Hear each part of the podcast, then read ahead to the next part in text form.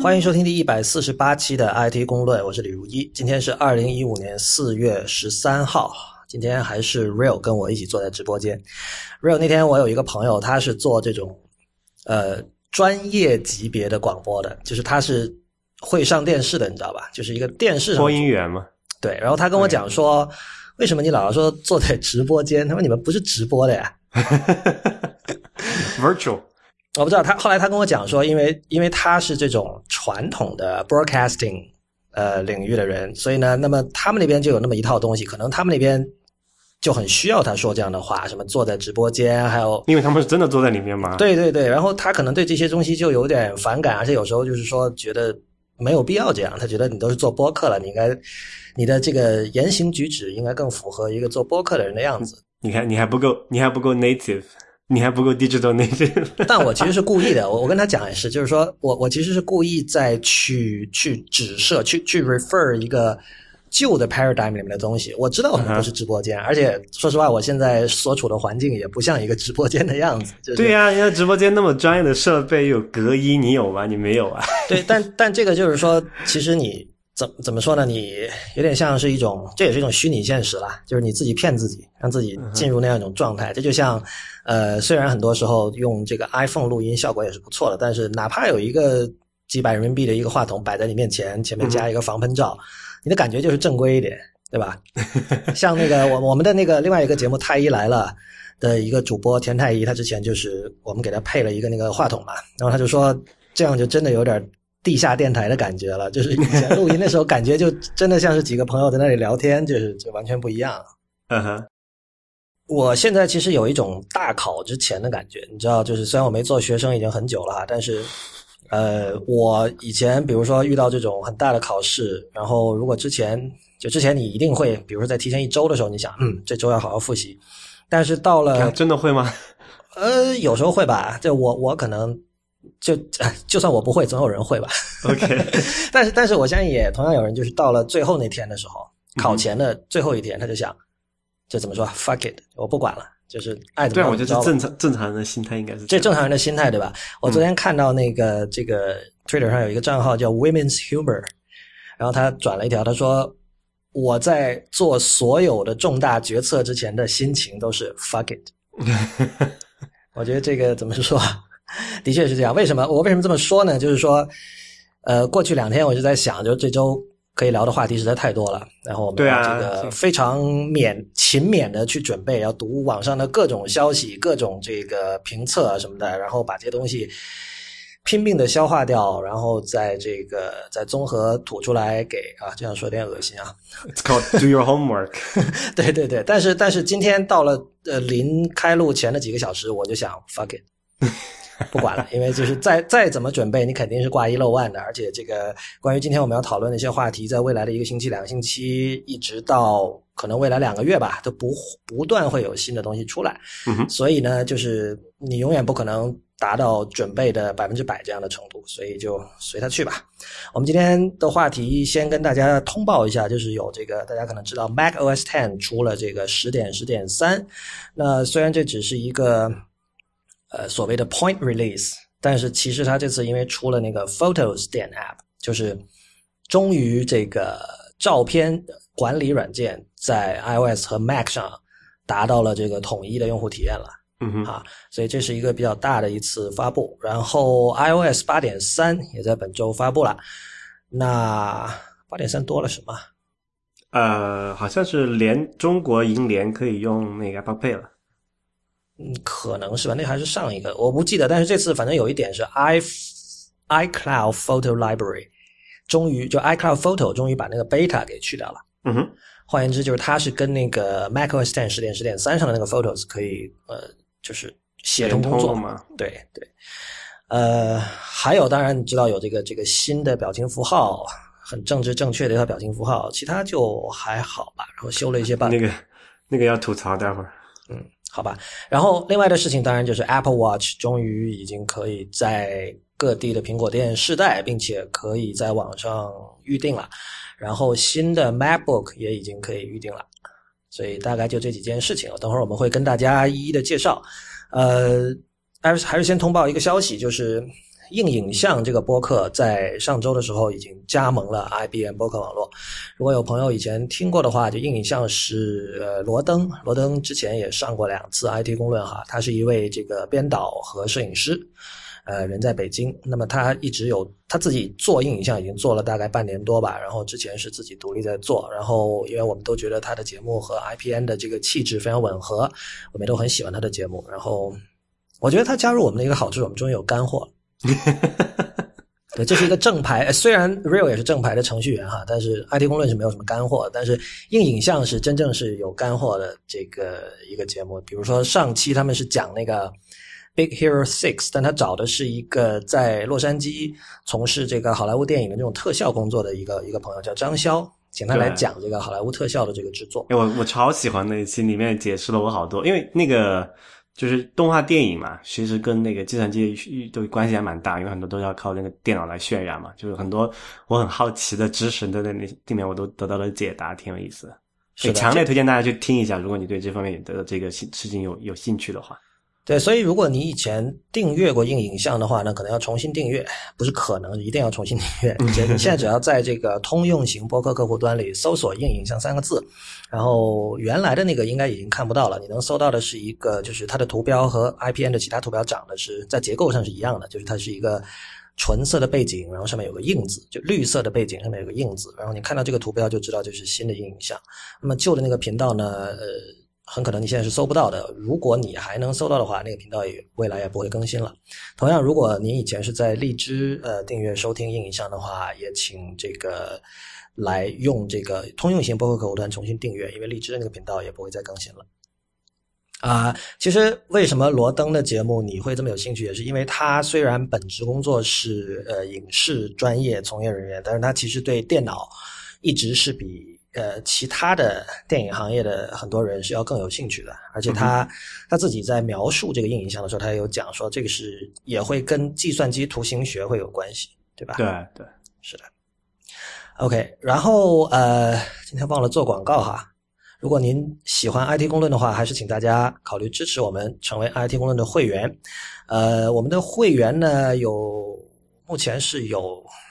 应该说两个好处吧。我们在周一和周五。都会各发送一篇叫会员通讯。那么周一的通讯自然是跟我们周一的节目同时上线的。这样的话，如果你周一大家知道周一刚上班会比较忙嘛，所以呢，你可能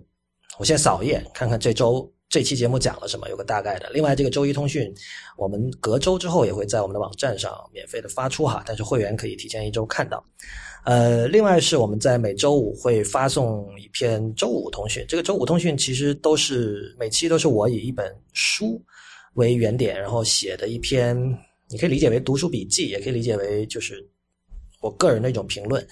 那么我们选的书基本上都是目前暂时还没有中文版的书。然后上周我们把这个周五通讯其中找一篇，呃，免费发在了那个 Apple for Us 上，供大家供大家试读哈。当时我有讲说，这个读英文书是保持和世界同步的唯一方法。这句话我发现被有一些人在微博上挑出来了，就是。很多人转发，也有一些人转发加了点点点，呃，我不不太清楚这些人心里是怎么想的。但是这句话其实我是认真的说的，因为今天的话，你看哈，大家会看各种网站，看各种博客，我们会觉得哦，如果你读 Darren Fireball，你可能是对科技前沿的东西跟的比较贴的。然后你读，如果你经常上知乎，呃，你是一个希望这个怎么说啊，不断的吸取知识，不断的充实自己的人。但是就。怎么说呢？就是读书肯定是比读网页好。我这书是包括，就不是指纸书，而是说正儿八经的，呃，比较有耐心的，花了一定时间消化之后写出来的一个，就因为说是比较 thoughtful 的东西。就是要有深度嘛。其实现在什么信息时代，其实很多东西是很 shallow，就是很很浅薄的、肤浅的，就是就其实经常都有这种感觉。你可能啊。现在可能还好，有有知乎，你上下觉得自己学了很多东西。但是，我觉得真的是有只有读完那种一种，真的讲那种 thoughtful works，就是它是深思熟虑过的那种著作啊，你才能体会有一种思维的深度。但是我觉得看网页好像很少，或者说从来从来不会有那种感觉。对，我觉得时间的重量还是很很实在的一种事儿，而且这个这个不是说，呃，我们老说啊，现在世界发展的很快，然后这个东西时间的重量，或者说，呃，花很多的精力和这种功夫去做出来的一个东西，它的价值就比以前有所减损，肯定不是这样的。我今天早上还看了一篇文章，就是他叫这个叫 Johnny's Patience，他讲那个 John Jonathan Ive 的事情，然后他说。这个这个写这篇文章的作者，他现在是在 Twitter，然后他说之前有一个朋友跟他讲了 Jonathan Ive 的一个故事，是是口头跟他说的哈，这个没有文字记载。他就说，呃，五六年前的时候，还是多少年前，大概零八零九年，就是 iPhone 三 GS 大概那个时候，有别的公司想挖 Jonathan Ive，然后当 当当时啊，呃，他没说是哪家，但对于这个故事也不重要了。但是 Jonathan Ive 当时就是他很礼貌的拒绝了，他的理由是说。说我在过去十年在苹果做的事情，使得苹果现在变成了一个我愿意在其中工作，并且能够实现我的一些设计理想的公司。也就是说，他花了十年时间，把苹果的这个在设计方面的这个这些那些部门那些工作改造成了一个，就是在他看来是是一个他愿意为之。奋斗的一个地方，所以就是如果我现在走了，那我过去十年的功夫就白花了。他是这么说的。然后这个人什么意思？他就说：“他说你你你算一下那个时间哈，就是首先这句话是意味着说，Jonathan Ive 在零八零九年的时候，认为自己的设计工设计生涯才刚刚开始，但那个时候 iPhone 三 GS 已经出来了，然后那个时候的 MacBook Pro 和 iMac 和今天的 iMac 以及 MacBook Pro 在在大体的形态上的差别已经不多了。” OK，那个 MacBook Pro 可能更现在的更薄，对吧？它更一体化，或者续航时间更长，或者有一些新的设计上的小花招。但整体来说，那个形态已经在那儿了。换言之，你在那个时候，我们已经对这些产品已经已经觉得非常赞了。如果你是个设计师的话，你能够设出设计出那样的产品，就你已经觉得足够为之骄傲了。但是在 Ive 看来，他这只是刚刚开始。另外一方面，他说我过去十年把苹果的设计部门打造成这个状态，那是什么状态？等于说，你想他是九二年到苹果。然后一直到九七年这段时间是苹果最黑暗的时间。我们都知道，九七年的是在乔布斯回归之前，Wired 有一个很有名的一个封面嘛，嗯哼，就是一个苹果被戴上了一个像是那种耶稣受刑之前的那个充满刺的那个 那个一个头圈，对，然后那个它的那个大标题就一个字 Pray 祈祷吧，就是你你设想一下，在那样的时代，然后在这样一家公司工作，就是。你如果是一个有技能的人，很可能就是有什么猎头啊，经常来找你，你一下就被诱惑走了，对吧？你会觉得这公司完全就没希望了。但是，Ive 一直坚持了下来。然后，然后那个人就就在讲，他就说这种这种耐心的价值嘛，我觉得这这点确实是很，我读了很感慨，因为他也说他看到不知道哪儿的统计说，今天硅谷科技公司的这个员工的平均的这个留任职时期是大概十五个月，就平均十五个月会跳一次，那就是。很显然，你这样是很难做出那种所谓的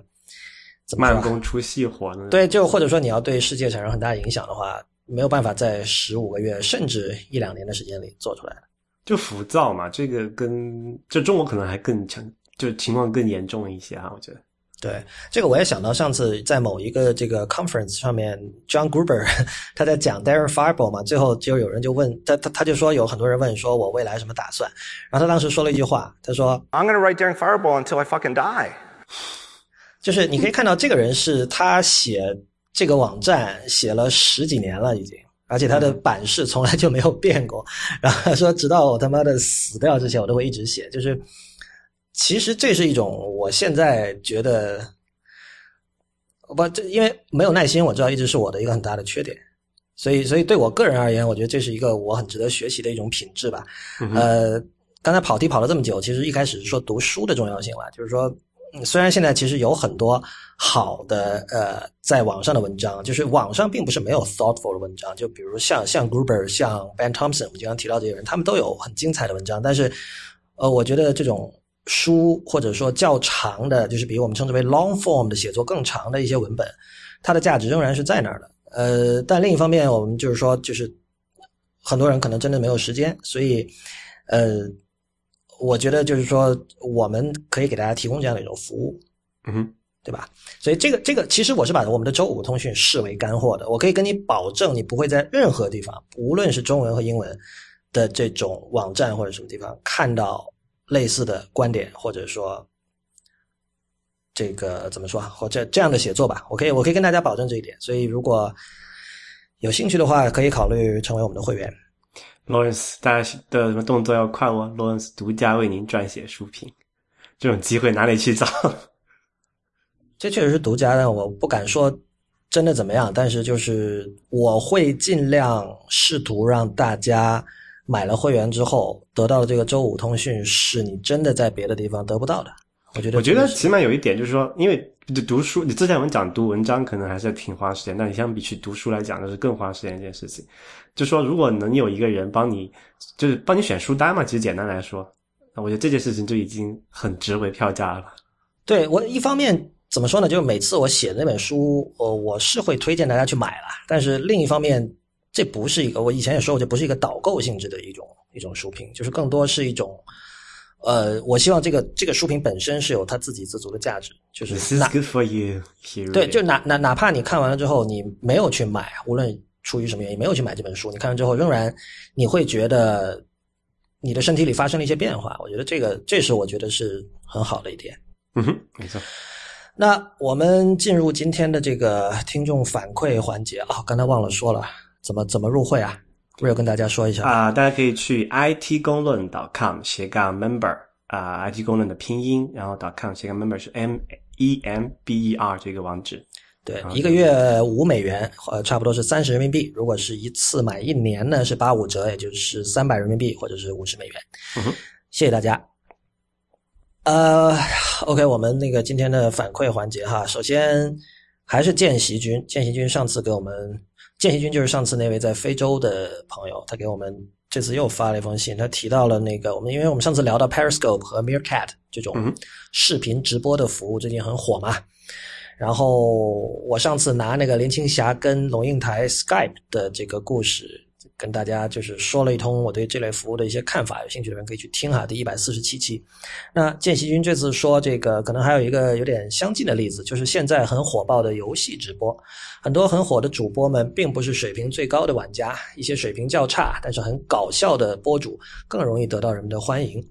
在这类并非追求内容的传播媒介上，以一个普通人的视角去看待一件事，可能会是更加吸引人、更加有趣的事情。就好像暴走漫画糗事百科上经常出现的“我会怎么怎么做”，我相信我不是一个人，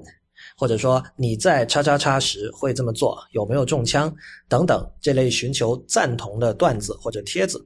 每个人对于别人的生活细节其实都是不大了解的，平时其实也没有机会去了解特别细节的内容（括号比如说冰箱里面的东西）（括号完毕）。而很多人会对这些内容很感兴趣，我觉得这便是类似的直播视频直播 App 的一个比较常见的使用场景。换言之，也就是分享生活方式，这也是在寻求认同吧。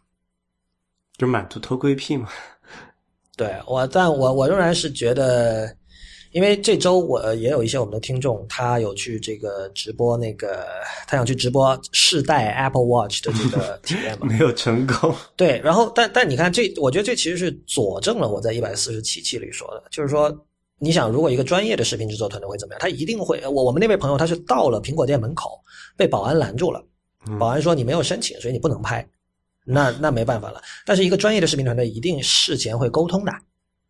就比如说他的这个通讯录里可能有几个这个苹果的公关部门的人的电话，那人打了说，哎，我们明天要去拍一下，我们要在哪儿哪儿播，我们会问你什么样的问题，那进去就拍了。就是像我觉得就是这样的细节，使得就因为视频实在是个很重的东西，而且大家我觉得普通人对于就视频是个有侵入性的东西。上次我我也讲了那个约翰列侬在一九六零年代做的那个概念艺术作品嘛，就是摄影机其实是一种类似武器的东西，对于普通人来说。所以一般人对于它会非常防备，尤其在中国，就是大家有什么防火、防盗、防记者这样的说法。就记记记者，就是你不就算不是正儿八经的记者，如果你是一个在记录什么东西的人，啊人家就人家就会对你很警觉，他会觉得我做了什么事情值得被记下来。你会不会拿来这个搞我？对啊，对啊，对所以所以就其实这真的不是技术问题，而且是而是一种呃，我觉得社会心理的问题。OK，那还有一位是我们的老听众啦，许先生。那么他给我们发了一封邮件，谈了他对 Surface 是微软的 Surface 的看法。首先，我这里先道个歉啊，就是上周录完音之后，我意识到我对于 Surface 的很多理解是有问题的，因为我有一个朋友在用 Surface，然后我我试用了他的那个东西，我发现确实如 Real 所说，那个笔是非常好用的。第一，嗯，然后我那个朋友说，他唯一的应用场景就是 OneNote。啊，对我被我说中了。对，就是他他那个东西也花了不少钱，一千多美元嘛，因为当时还没有降价嘛。然后买来就是他只是用 OneNote，然后因为 OneNote 你它也有个 Web 版嘛，然后它在 Mac 上也可以访问。嗯，然后是会觉得有点杀鸡用牛刀，但是我也意识到，就是说这个，比如说涉及到像公式这样的东西，能够用手写还是方便很多。还有很多 free form 的东西啊，都是要用手写的。是的，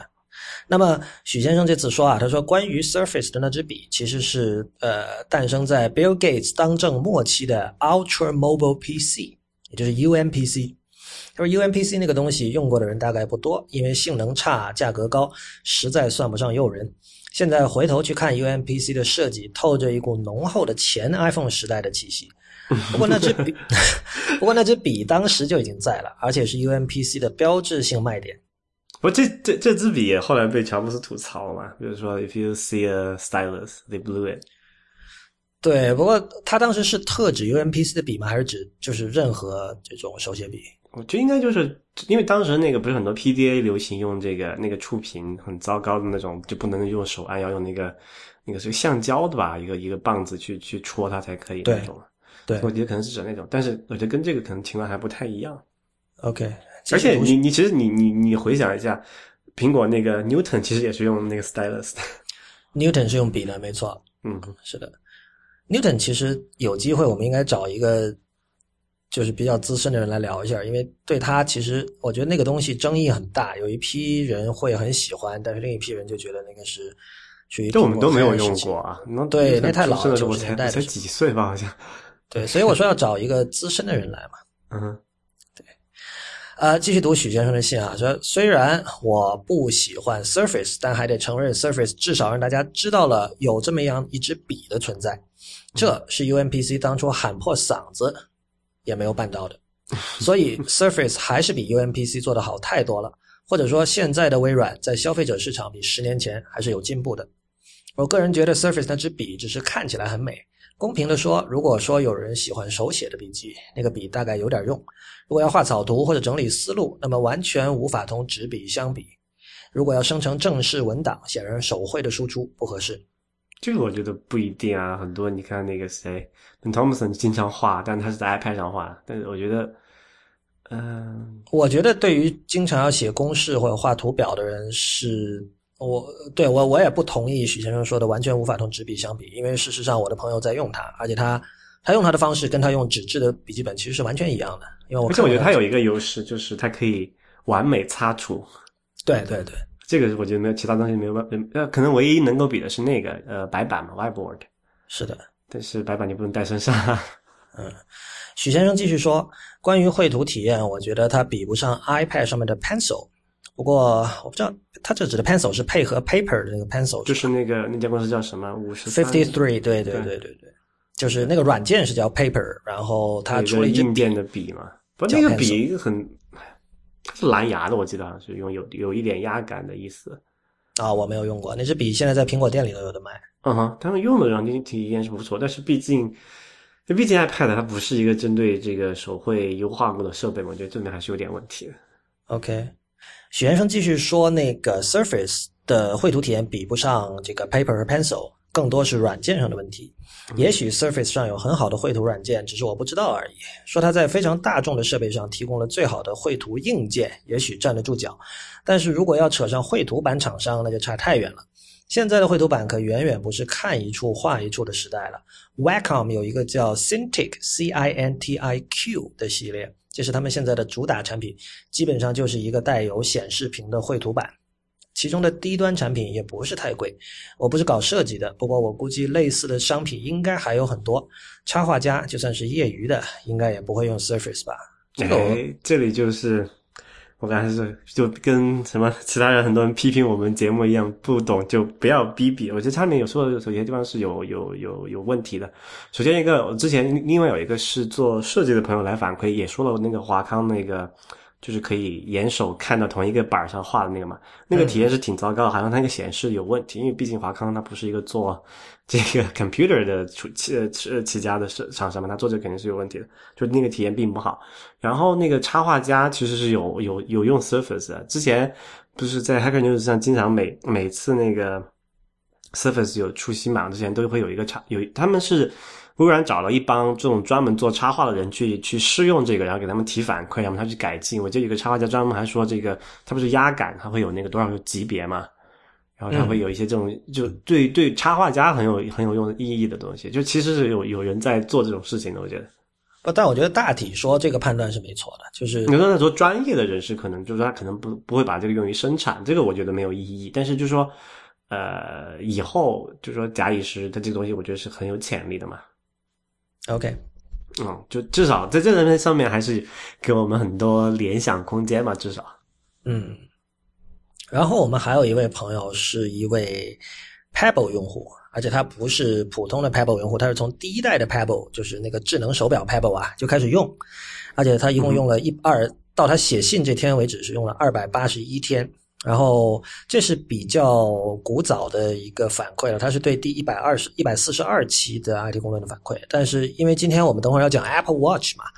所以呢，呃，我和 Real 都没有用过 Pebble，所以我们想读一下这位听众的反馈，让大家有一个对语境有一个了解。就像可能你比如说你要谈，你要在二零零七年谈智能手机，谈 iPhone，可能你要先了解一下那个时候还有什么别的智能手机，对吧？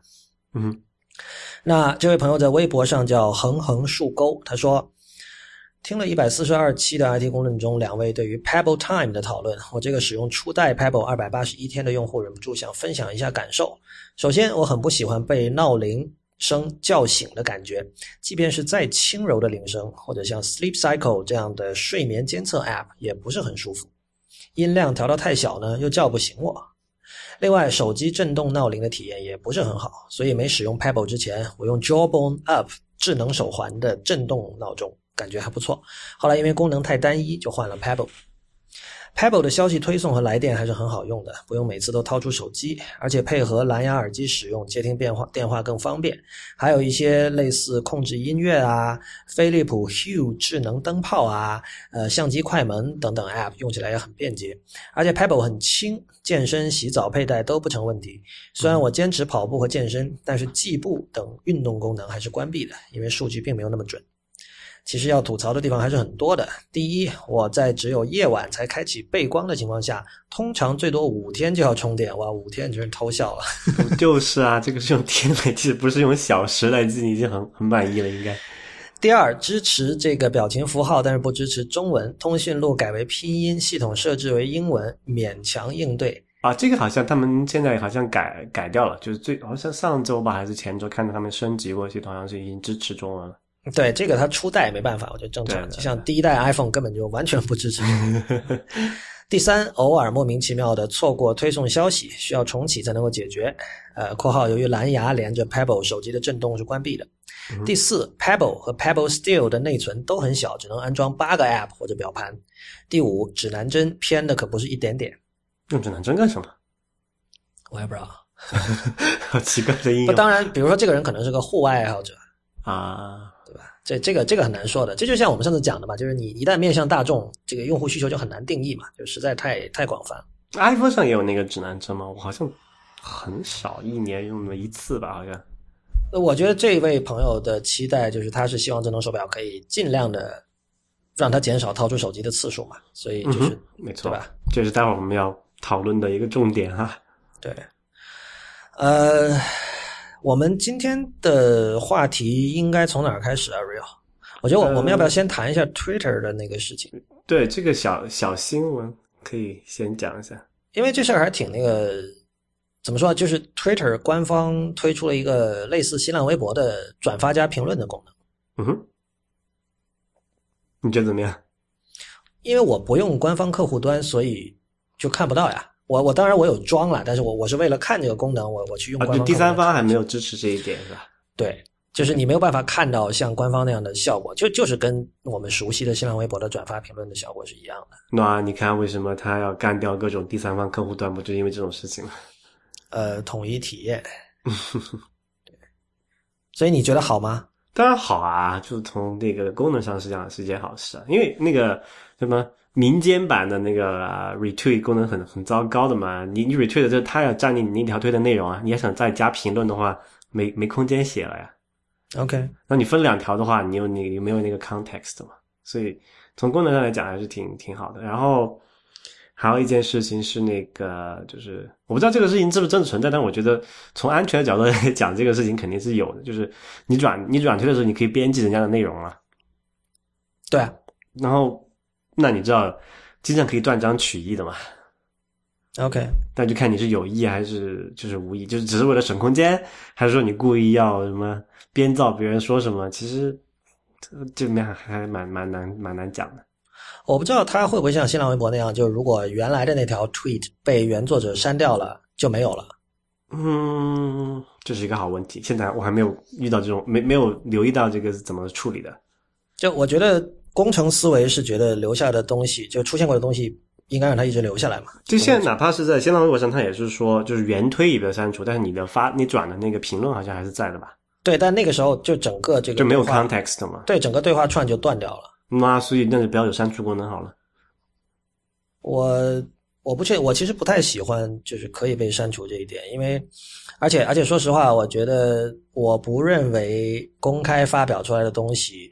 就有着免于被别人编辑的权利，就是在被转发的时候，因为这就相当于你，比如你写了一个编辑是可以，但是有的 attribution 它它就就你你觉得你被被人断章取义的时候，你会怎么想？但这个东西没有办法避免啊，就算你规定但它没有办法避免了吗？，它通过技术的方段，就你你不用断章取义，没有避免啊，我直接我我不断章取义，我如果想，我如果想扭曲你的意思，我还是可以扭曲的。那就但毕竟是更难了嘛，因为你你默认的内容是人家的原文，就起码人家有一个完整的，呃，不说完整，就相对更比比现在的那个民间 retweet 的那个版本更加完整的 context，我觉得这个是好的，就起码对这个呃意义的保保留是有好处的。嗯，然后，当然实用的考虑就还是说有更多的空间可以给你发挥啊，这个是很重要的。不是，其实那个新浪微博那个做法是你仔细想一下是很有争议性的，就是说，呃，OK，我转了你的，然后我保持你的原来的这个文字是完整的，没有被编辑的，然后你，但是这种转发其实本质上是复制了一份嘛，而且呃，我是、我我我是不是确定我不是，我不是我不是说技术上是不是复制了一份哈但是就是说，事实上我其实是把你的东西搬到了我的这个时间线上，那我这个时候是不是可以对外宣称说，这个东西是我的时间线的一部分？因为你可以把它理解为一种引号嘛。你想，啊哈如果我写东西的时候我加了个引号，那就是啊，你你都直接呈现在你的 timeline 上面，对啊，就是那我我我引号里的东西居然可以被远程抹除，等于是这样。那这这其实是相当 controversial。这其呃，我没我不知道，就是以前因为这个功能推出很久了，我不知道国内有没有人就是不喜欢这个功能，然后有过什么大争论之类的。但是我我觉得仔细想一下，这非常 controversial。这就像我觉得跟比如说你买了本 Kindle 书，当时有一本不知道什么书，不是亚马逊给它远程抹除掉？那个吗，那个叫什么？呃奥奥维尔的书，不是呃，一九八四嘛，对啊对啊，奥维尔的嘛，一九八四。就是我我是觉得，如果我转了你的东西，至少在我就你不要来搞我的时间线，还是那句话，就是对吧？那所以这个时候你就要什么？不是经常有人为了避免这种事情？什么截图立存此照，对不对？对我我觉得呃是啊，就是有有这种，就有这种需求存在。那么像这种可以远程抹除的这种转发的设计，其实就是，其实你觉得新浪为什么要这么搞？你觉得如果他他不做这个功能会有什么后果？就我是觉得他因为一开始的策略是吸引很多明星来用微博嘛，不是不是，我不是说这个，就是说你我我我他不做这个是可以允许删除，会有什么后果？对啊，后果就是因为明星他们说话就是要有一个形象要维护嘛，万一他说错了话，这样用这种远程抹除的方式可以把这个伤害减到最小嘛，不然我觉得是后果是，如果他不做这个功能，新浪微博就会被国安关掉，OK。对吧？所以你必须要有这个功能。不是，但你你说的是审查，那又是另一回事了。审查可能会牵涉到它的各种，那审查说我把这条这条不要要什么从从这个消失，那你怎么办？你还是要一个解决方案，对吧？就是那你你这里说的，其实他们选择了一种技术上省事儿的方式。对呀、这就是技术上最省事的方式。你只要干干掉一个 reference 就好了。你不说每，你如果你说让全部人都是这个叫什么，像那种官方的这种呃呃，不是就微不 Twitter 之前的那种民间 retweet 的话，那你就每条就就像不可能，工程浩大。OK，这也是一种理论。嗯哼，嗯，我的理论就是说，当时他很可能是我不知道有什么明星会觉得说这样太危险，或者什么乱说话，我得有一个可以 undo 的这样的一种可能，等于是一个，就我我不能说这个话丢出去了，就像水泼出去了，这样我觉得这个太不安全，我就不玩了。然后呢，因为新浪微博早期的这个走红，跟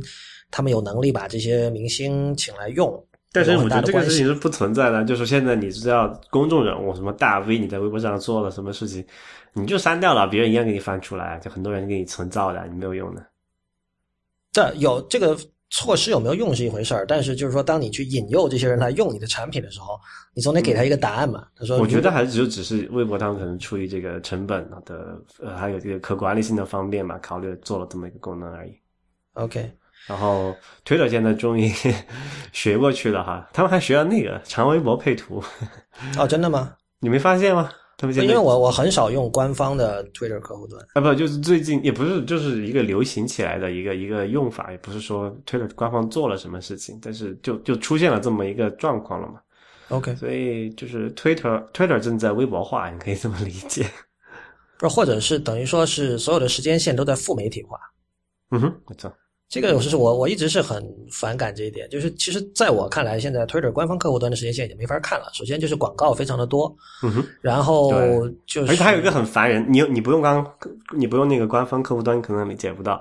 还有一个很烦人的叫做什么啊、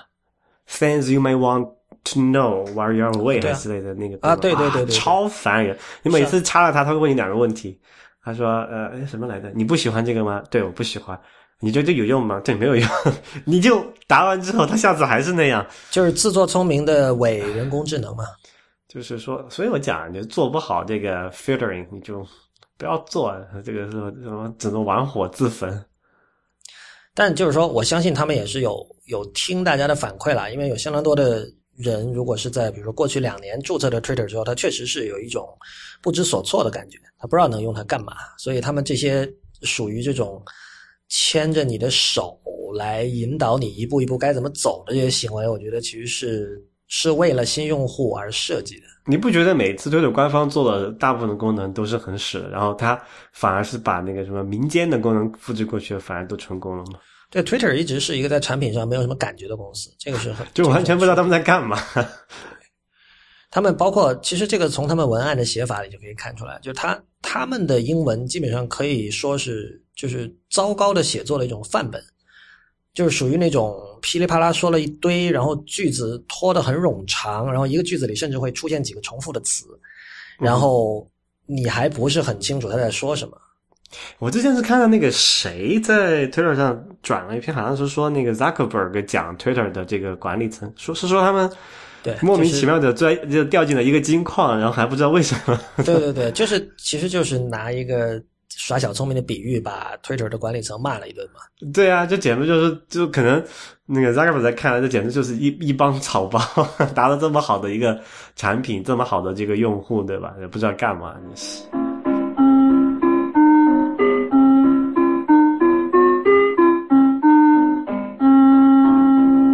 您现在收听的节目是 IT 公论，今天是 Real 和李如一为大家主持。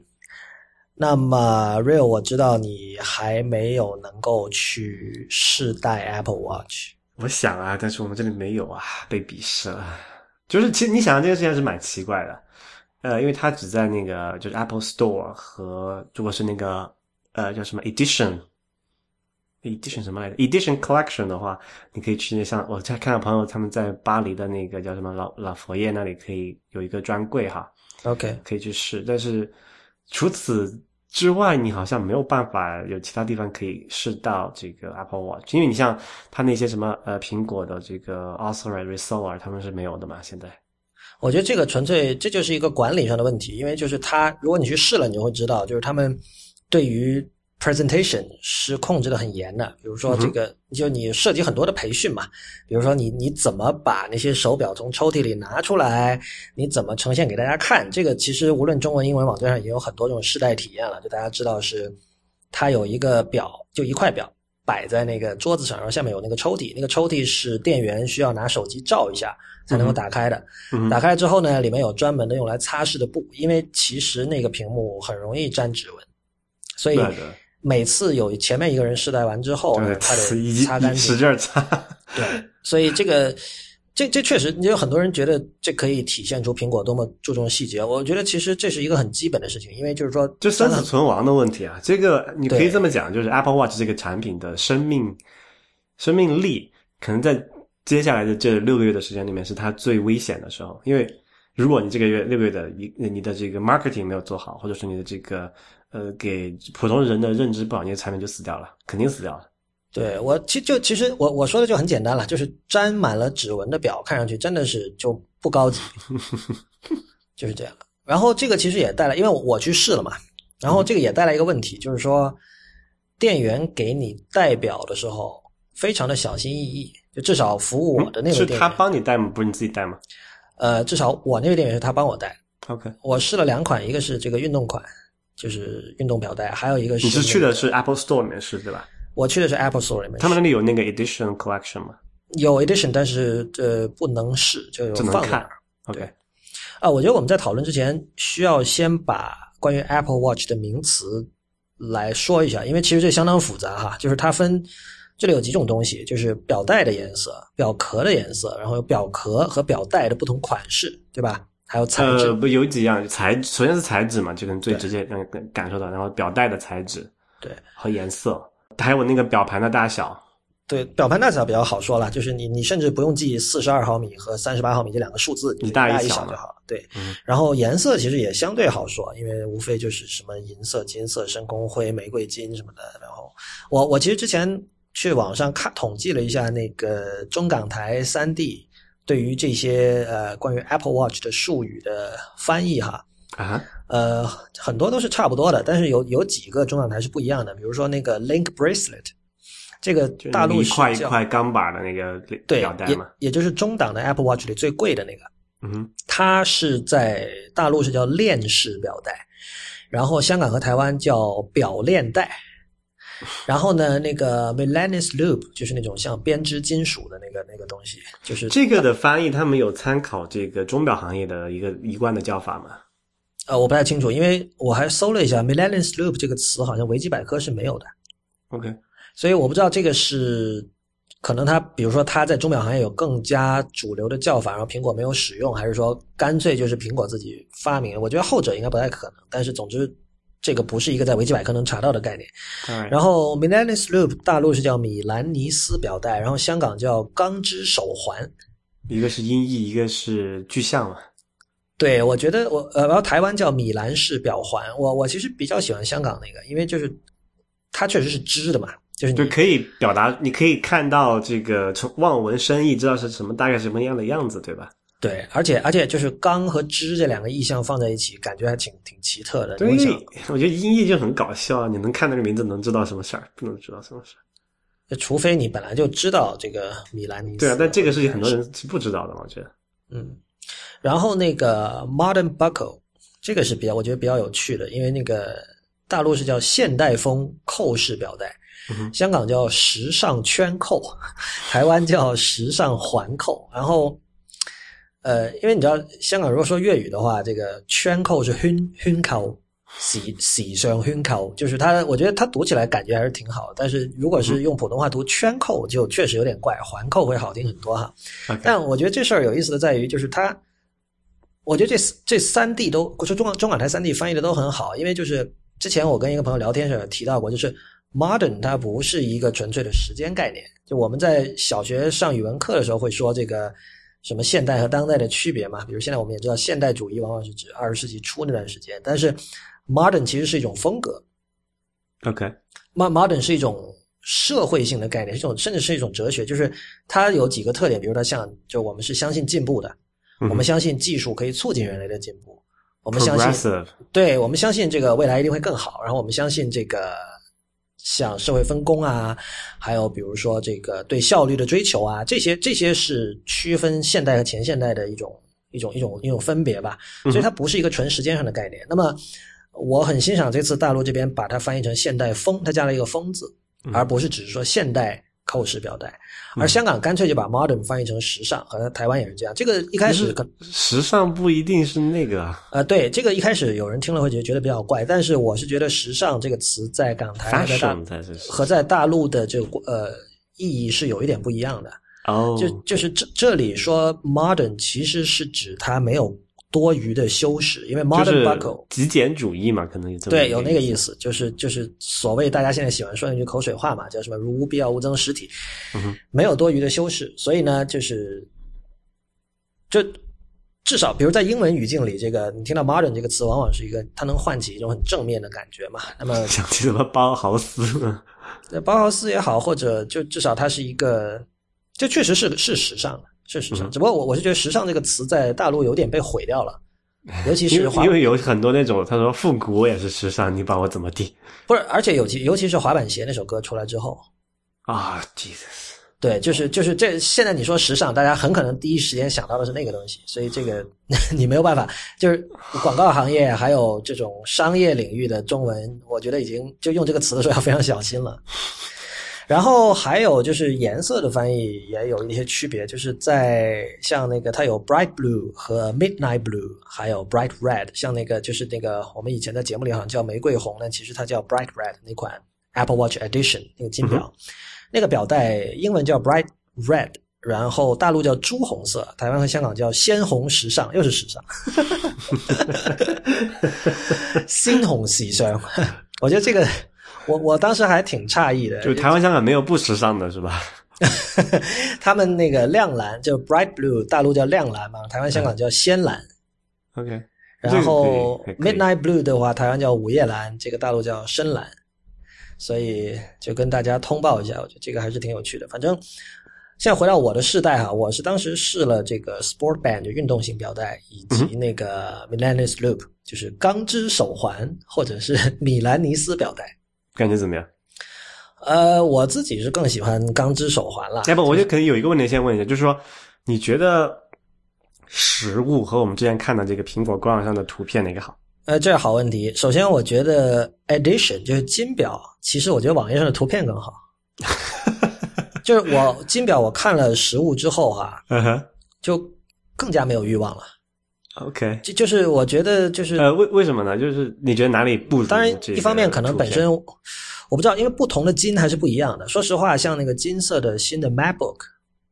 我觉得还是 OK 的。那个不叫金吧？那个只是不是不，它是叫金啊。不不管它跟你认知里的金一不一样，它是叫金色。All right，这就跟现在的 iPhone 六也是分金色，什么 Space Gray 什么。但是它那个，我觉得它不叫，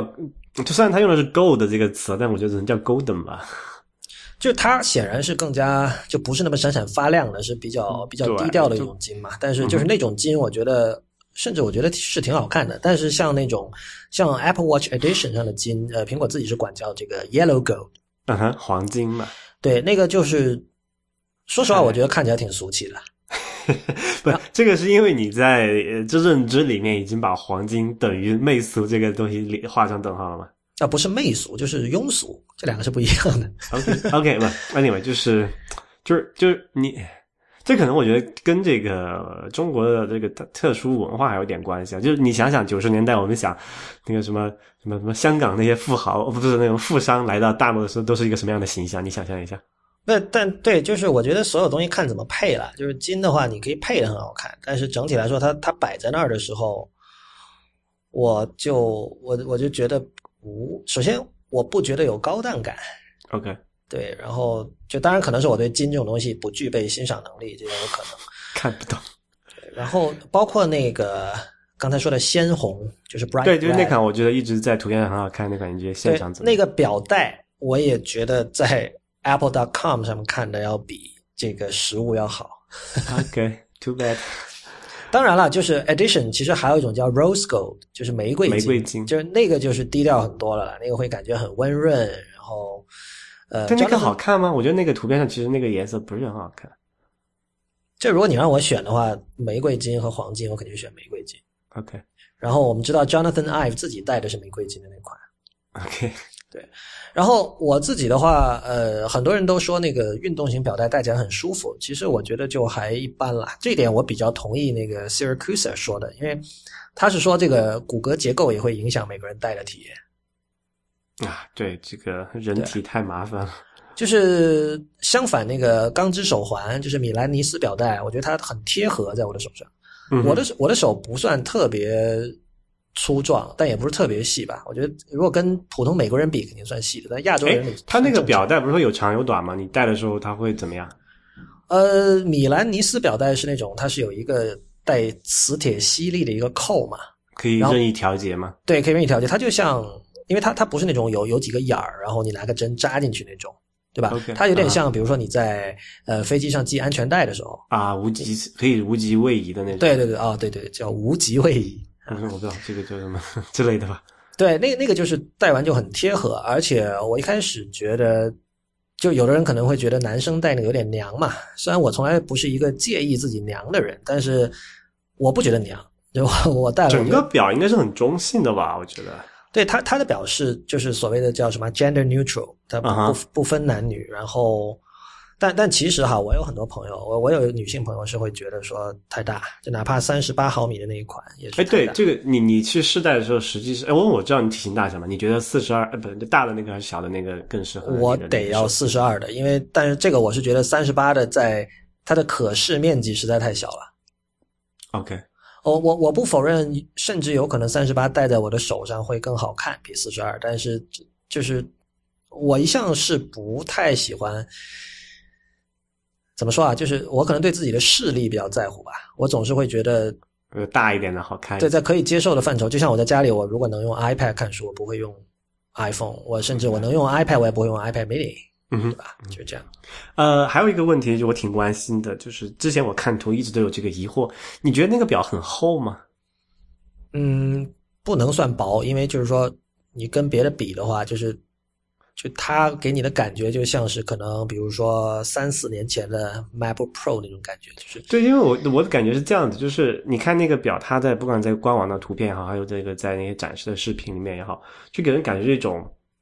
很肥、很圆润的感觉，就是你觉得它会是一个球，它更它不像是一个平面了，它更像是一个立体的一个突出的东西。然后我不知道实际上手的时候你会有没有这种感觉？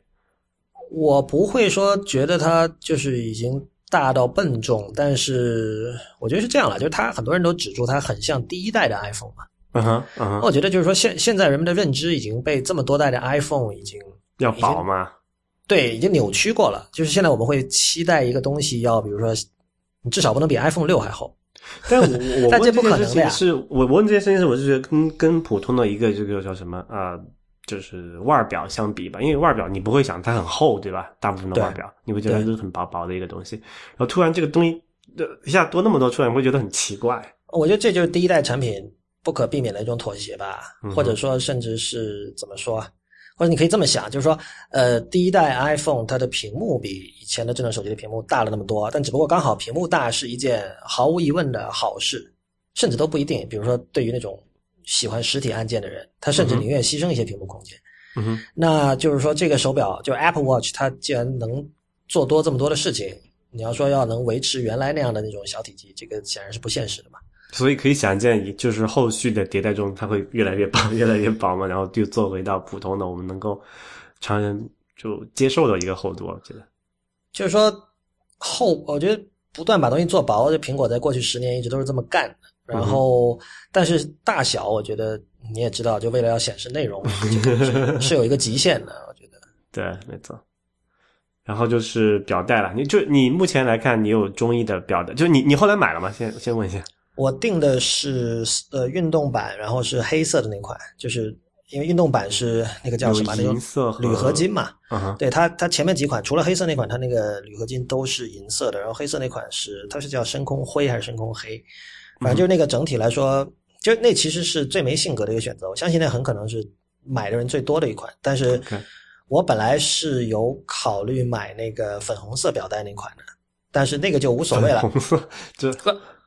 不，粉红色就主要是它不是适合所有场合嘛，因为我我我个人还是挺喜欢粉红色的，但是它可能在有些场合并不适合。就通用性差一些，对吧？对，而且你可以换表带嘛，到时候你你要你要真想要粉红色，你买多一个粉红色的表带就可以了。那你选择你表达是哪一个？默认的那款是黑的吗黑的呀，？OK，所以是最 最 low profile 那一款了。就这是这是最大众的一个选择。为什么选这个？其实我我肯定我自己要选的话，我可能会宁愿选那个米兰尼斯表带或者是 Link Bracelet。但是，就是我觉得这个可能很多人想的也是一样的，就是第一代产品嘛，就可能觉得指不定明年或者后年要换了，那那两款就比较贵，一个要大概一千美元，一个要也要六七百吧，然后加上税还不止，所以就是作为第一代，我觉得大家一开始就是至少是这种经常关心科技新闻的人都已经在尝试着把自己的期待调低，因为大家已经意识到这个东西不会是像第一代 iPhone 那样，就是让人真的是觉得哇，一个新的时代开启了，就大家觉得对它是持一种审慎的乐观的态度的，所以那么一开始可能也不一定会投入太多吧。OK，所以在那个铝合金表和那个钢表里面，就是如果不考虑这个成本的话，你觉得哪个会你更喜欢哪一种？我可能会选米兰尼斯，就是钢之手环那款。再加那个不锈钢的机身的那款。机身其实我觉得我我我觉得黑就是深空黑的铝合金和不锈钢对我来说各有好处吧。我我很难说我更喜欢哪个。对，我刚才也之前我就在想，其实这两个的场合还是不太一样的哈。对就是比如说，我上次我就问你说，嗯，你经常去健身房嘛，对吧？对，就我不可能带着米兰尼斯表带去健身。对，这是其一。然后我就想问，真的有人带着一，比如说一个什么，就十几二十万的劳力士去健身房？应该没有吧会，我觉得。我猜没有，我不认识这样的人，但是对，所以就猜没有就这边有那个 sport 还是它有一定的这个意义的。这就回到另外那个之前我们讨论过的一个问题啊，就是说这个因为露在外面的东西嘛，就要考虑更多它的非功能的属性，就是还是挺头痛的。对，但这其实只是这就相当于一个，比如说有些很多男生不喜欢买衣服，嗯哼，然后他可能要女朋友帮他选，嗯，那这个就是说，这这就相当于，比如说女生她选电脑，她也不了解那个参数什么的，就是说这是另外一个范畴的这种选择。就像比如说很多人第一次出国的时候，他去在外面点餐吃西餐的时候，就是西餐有很多选项嘛，比如说要不要、要不要 toasted，然后你每一个都不知道是干嘛的，对对对，这 就是这种现在很痛苦。对，这就像比如说一个手表，你首先很多时候你是要戴了才知道好不好看，然后你自己觉得好不好看和呃别人去看你戴着的时候那种感觉又不一样。这也是为什么试衣间会要有镜子嘛，就是你可以、是吧，虚拟出一种你在看一个第三者那样的那样感觉，才能看清楚，就是别人眼中看到的你戴这个手表的样子是什么样的。那么这时候你又要想说，我更在乎哪个？因为有可能，比如说，如果你是一天有很多时间对着电脑打字的话，可能更多的时间你是自己在看这个表，你就不太出门，也不太去社交，也不太去什么夜场什么的。但如果你是经常出去玩的人，可能更多的时候这个表是在被别人的眼睛盯着，而不是在被你的眼睛盯着。所以这些问题，就这里就有有一都得考虑个很很麻烦的问题。刚才你说你会考虑到明年它要升级，你要开始换表这个问题。其实你有没有想过，对于那些真正在乎这种外观的人，他可能要一一次要买好几款，那也搭配他不同的这个着装或者场合。呃，有一点我呃那个包括这次那个 ATP 里面，Marco Arman 也误会了，就是运动版是不能配钢表的表带的，啊，OK，就是是因为那个什么接口不一样吗？还是好像是，但是我我在现场问的人，他们就说钢板可以配这个运动版的表带但就是那反过个来是不行。叫什么？那个那个材料叫什么？Fluor Fluoroelastomer 什么的，中文叫什么？那个东西到底？嗯不知道，呃 不管。OK，啊、那不很奇怪吗？如果如果钢板是可以带运动版的表带，那说明那个接口是一样的，对吧？为什么不能反过来？也有可能是商业策略上的问题吧。不不，望大我说家买贵它不能反过来，就是说它不卖给你，还是说你接不上去，还是说接上去没有用，还是怎么样？不太清楚。你不觉得这个真的很诡异吗？啊，然后每一个表带都是可以单独买的吧？就除了那个那个叫什么呃 edition collection 之外啊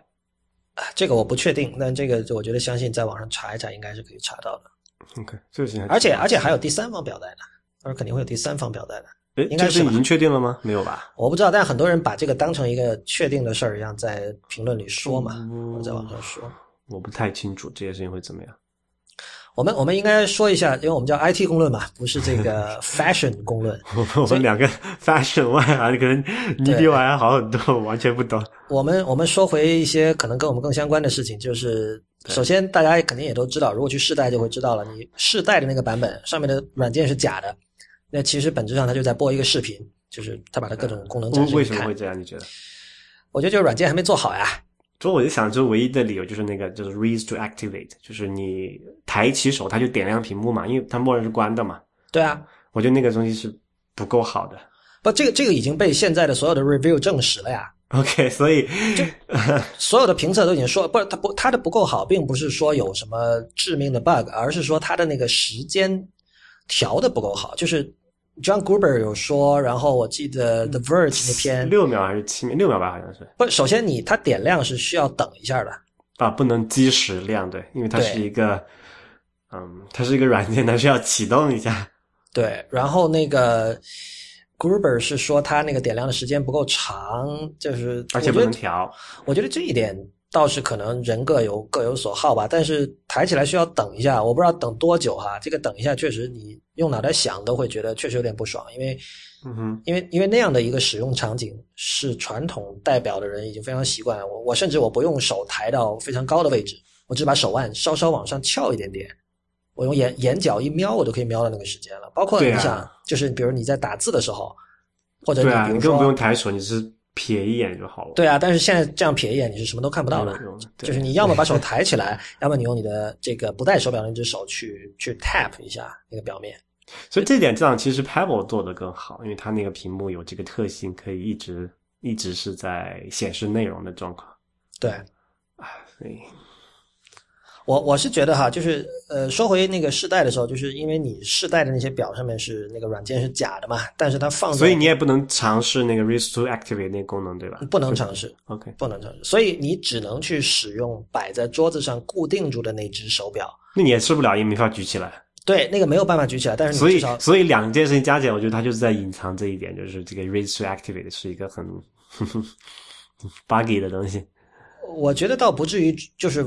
我我觉得它不至于是 buggy，但就会破坏掉那个 magical 的感觉嘛，至少。你觉得这个它抬起来要等一下，这个是软件上不是不是它不是弹起来，就它有可能抬起来它不会亮。？OK，你对它的信心是这么的低。嗯，我对这种事情一般是没什么信心的。那、就是、但我跟你讲，就是你哪怕是桌子上的那个版本哈，嗯除了你刚才说的这个以外，就是你在比如说不同的软件之间切换啊，不同的模式之间切换啊，什么摁一下是 glances，然后你去滚那个数码表冠、数字表冠是可以在不同的这个软件之间滚，或者在某一个屏幕中间滚，或者你你摁一下那个表冠是回到 home，就所有就这些操作，在我那不到五分钟的这个使用中都会有卡顿，而且这不是我一个人，因为有我见过别的屏幕、别的评论也提到了这一点。然后我听 Siracusa 的解释就是说，这就是因为它的很多工作是涉及到跟 iPhone 的协同工作的，比如说你要什么蓝牙要握手什么的，对啊，没错啊，所以这些东西就没有办法。嗯哼，就没有原生的应用之前都是没有招的。对，他的理论就是这样，他的理论就是说，只要 Apple Watch 还需要跟 iPhone 协同才能够运作的话，这个问题就是解决不了的。对，这我们也是就跟那个什么原生应用 Web App 哪个好，就明显的一个区别。Web App 要等嘛，哈，OK，所以你把这两件事情结合联系就是 latency，就是延迟是一件很对用户体验杀伤很大的事情。的确，当时我在那个现场试用桌子上那块固定不动的，但是里面软件是真的的 Apple Watch 的时候，我就说，哎，这怎么卡在这里了？然后那个服务我的那个那个店员就说，哦，这个因为他要跟我们的这个 iPhone 要协同工作，他也是所以，所以它是有一台 iPhone 藏在那个哪某处附近吗？某处，就所以谁知道怎么你看不到，看不到。看不到。OK，就只是能，嗯，怎么说？就你不能体验那个 Apple Watch 和 iPhone 连同用的感觉，只能说单用这个 Apple Watch 本身的感觉，是吧？是的，就其实我跟大家说，就是你去店里，可能最主要的收获就是纯粹是知道什么颜色、材质，时尚层面的，对，而且你知道每款手表戴在你的手、你的骨骼结结构和你的肌肉体量 上面，还有你的这个汗毛的毛密程浓密程度上面。大家你知道，有的人说，有的人手毛比较多的话，戴那个 Link Bracelet 可能会被夹住什么的。就你去其实是体验这些东西，但是如果你要想功能上其实是没有办法的。对，你要想了解哦，就是新的这个可穿戴设备，它的交互有什么这个革命性突破，你是体验不到的。唉，因为就是就是以前 Real 也说过嘛，就是现在苹果的像像这款产品已经它是没有办法通过什么图文、视频这种东西就看测评是没有用的。对来跟你很好的沟通，甚至我跟你讲，就是你你像像苹果店里现在这种展示方式，你哪怕去到现场，你还是还是不够。对你，你非得是把它带到手上，而且是里边得是真的东西，然后你用，然后才能够体会得到。这是一个但明显但是还不是，就是他还没有准备好。对这个这个其实是在传播学上的一个难题啊，你知道吗？就是像很多人，包括我也是，就是啊，我不是，我其实是看了才定的，但有很多人他不是，因为我所在的时区，当时他开放预定的时候是半夜两点嘛，那天我就没有能起来。而且我因为我本身很讨厌这种什么到了点就要去刷网页去抢购这种事情，我觉得很不体面，然后我也没有没有特别的兴趣。但是如果你是去抢的话，其实就意味着你是在没有试戴过之前你得预定。那么，然后你第二天你跑到店里去试戴，你可能你就会后悔，你就觉得哦，早知我订那一款，好像是你是可以取消重新可以取消啊，就这这点我觉得在，起码在北美这点是很爽的。就之前买那个 iPhone 的 iPhone 六的时候也是这样，你你可以哎，不是当时要抢嘛，然后那你就每一款都抢，能抢到上就算一个，然后你再退掉你不想要的就好了。对，但这个在逻辑上就很有点二嘛，就是本来逻辑上通顺的做法他是我先，他他要采取这么一种很蠢的预定方式，那就没有办法。所以你觉得你觉得你觉得这是产能问题吗明显产能不足，好吧？？OK，这个东西他不是都自己说了吗？做那个谁，那个什么 Link Bracelet 叫什么来着？链式表带，不是一块要什么手工打磨要搞几个小时吗？OK，所以产能不足，或者说他根本没有想到会有这么多人有兴趣买，也你也很难说。有些人就说，哎，我先每个款来一个，到时候到了再决定要要哪一个，推掉另外的好了。你这种人也有啊，你也很难讲清楚。其实我身边的人哈，就因为它是第一代产品而或者其他的一些呃什么原因，而没有第一时间购买的人相当多嘛。那起码我都没有打算要买。你你是应该我们的听众应该是就是怎么说，Real 是 famously 不看好 Apple Watch 的。就起码我现在还没有被被 convince。我我我得我得说一下啊，就是说我我在现场用那个软件的时候，其实你会感觉学习成本是不少的。当然，我觉得可能五分钟的使用是不太能说明问题，但是我一直有种感觉，就是说，这在之前有几期节目也讲过，就是现在所有的产品都会说，哦，让你的生活更简单，就什么东西我们都要追求简单，但这件事情在今天已经不成立了，因为今天的 iPhone 和 iOS 已经相当复杂了，就是我。我我就发现有很多操作都我都需要不断的学习，然后来来优化我的操作流程。我举个例子哈，就是不是听播客嘛，然后我走在街上，然后我去去一个餐厅，那我在路上的时候，我就插着耳机听，然后到了点餐，我排队排到了的时候，我要我要把那个播客节目暂时停掉嘛。嗯那这个时候我只要按一下 Home 那个屏幕在锁屏状态点亮了，上面就会有一个那个 Play button，然后我点一下它，对我就可以停掉它。然后等我点完菜，我要重新开始听的时候呢，我我以前每次都是先用指纹解锁，然后点开一个 folder，然后那个 folder 里找到 Castro，我是用 Castro 听的，然后我再去点开它。其实这完全有很多很好的办法，因为 Control Center 就是干这个的。就我只要在锁屏的情况下，从下往上把控制中心刷出来，我直接就可以开了。就就就这件事情，我是最近才意识到的。我我相信每一个人都会有很多这种操作上的呃优化空间，而且今天我也有跟你讲了，real 就是说我发现可以用 Siri 控制，嗯哼，比如我可以跟 Siri 说，我就说一个 stop，它就会把那个播客停掉。它其实停掉你当前在播音播声音的那个 app。对，是的，不是，但就是这些东西是你要去学习的，而且这样的，包括最近我开始就是强迫自己多用 Siri 嘛，比如说，呃，因为 App 很多，然后有的是藏在某一个我已经不知道，因为我那个 folder 的名字有的我自己起的也很古怪，有时候我已经不记得它藏在哪儿了，所以这时候我只要说，比如说我说这个这个 Open Pinterest，它就帮啊我 Open Pinterest，、搜索，有什么有那种 spotlight 的感觉，是不是？对，而且是 offer 的感觉。对对啊，对啊，对啊，对啊，这这这个比喻很好，我都没有想到，就是就是就是 Al Alfred 的感觉，而且是语音的。版。就是说，呃，以前我们会觉得 Siri 可能有点鸡肋，没什么用，但至少在这件事情上，虽然它是个很简单的事情，但它节省了很多功夫。至少就是当你，当然有时候可能你比如说身边有别的人在，你这么说他会觉得你很古怪。但是比如说你一个人的时候，我觉得这是很好用的。但这些东西都是我要有意识的，甚至有时候是要去 Google 一下，然后才能够开始学会。然后我得花很长的时间让自己习惯这个新的操作模式，而不是旧的。所以呢，就算在没有 Apple Watch 的情况下，我觉得我们跟这种智能设备的交互已经变得复杂了，就是有很多学习成本了。所以呢，我。首先，我对于 Apple Watch 的简单是没有期待的。我没有期待说它就是一个非常简单的东西。我是期待了这里有很多新的操作范式要学。哦，你要去滚那个数数字表冠，你要去又它又可以点，然后把它下面那个键可以 double tap，可以可以单 tap，然后每一个 tap 是什么样的意义？然后比如说你用大力去按那个屏幕是什么样的意义？这些东西都得记。但是你我，我觉得我我们并不介意去记这些东西。你你 come on，你是一个叫什么？我 Vim 的用户好不好？你连 Vim 都能学会，就是这种东西到底有什么问题？但是我觉得你可能你对它的期待就还是说你希望它简单，所以当你发现它复杂的时候，你就对啊，嗯哼。那你觉得它复杂吗？就目前的状况来看，我还是先强调，先做个 disclaimer，就我只用了五分钟，但是它就它肯定是有学习成本的，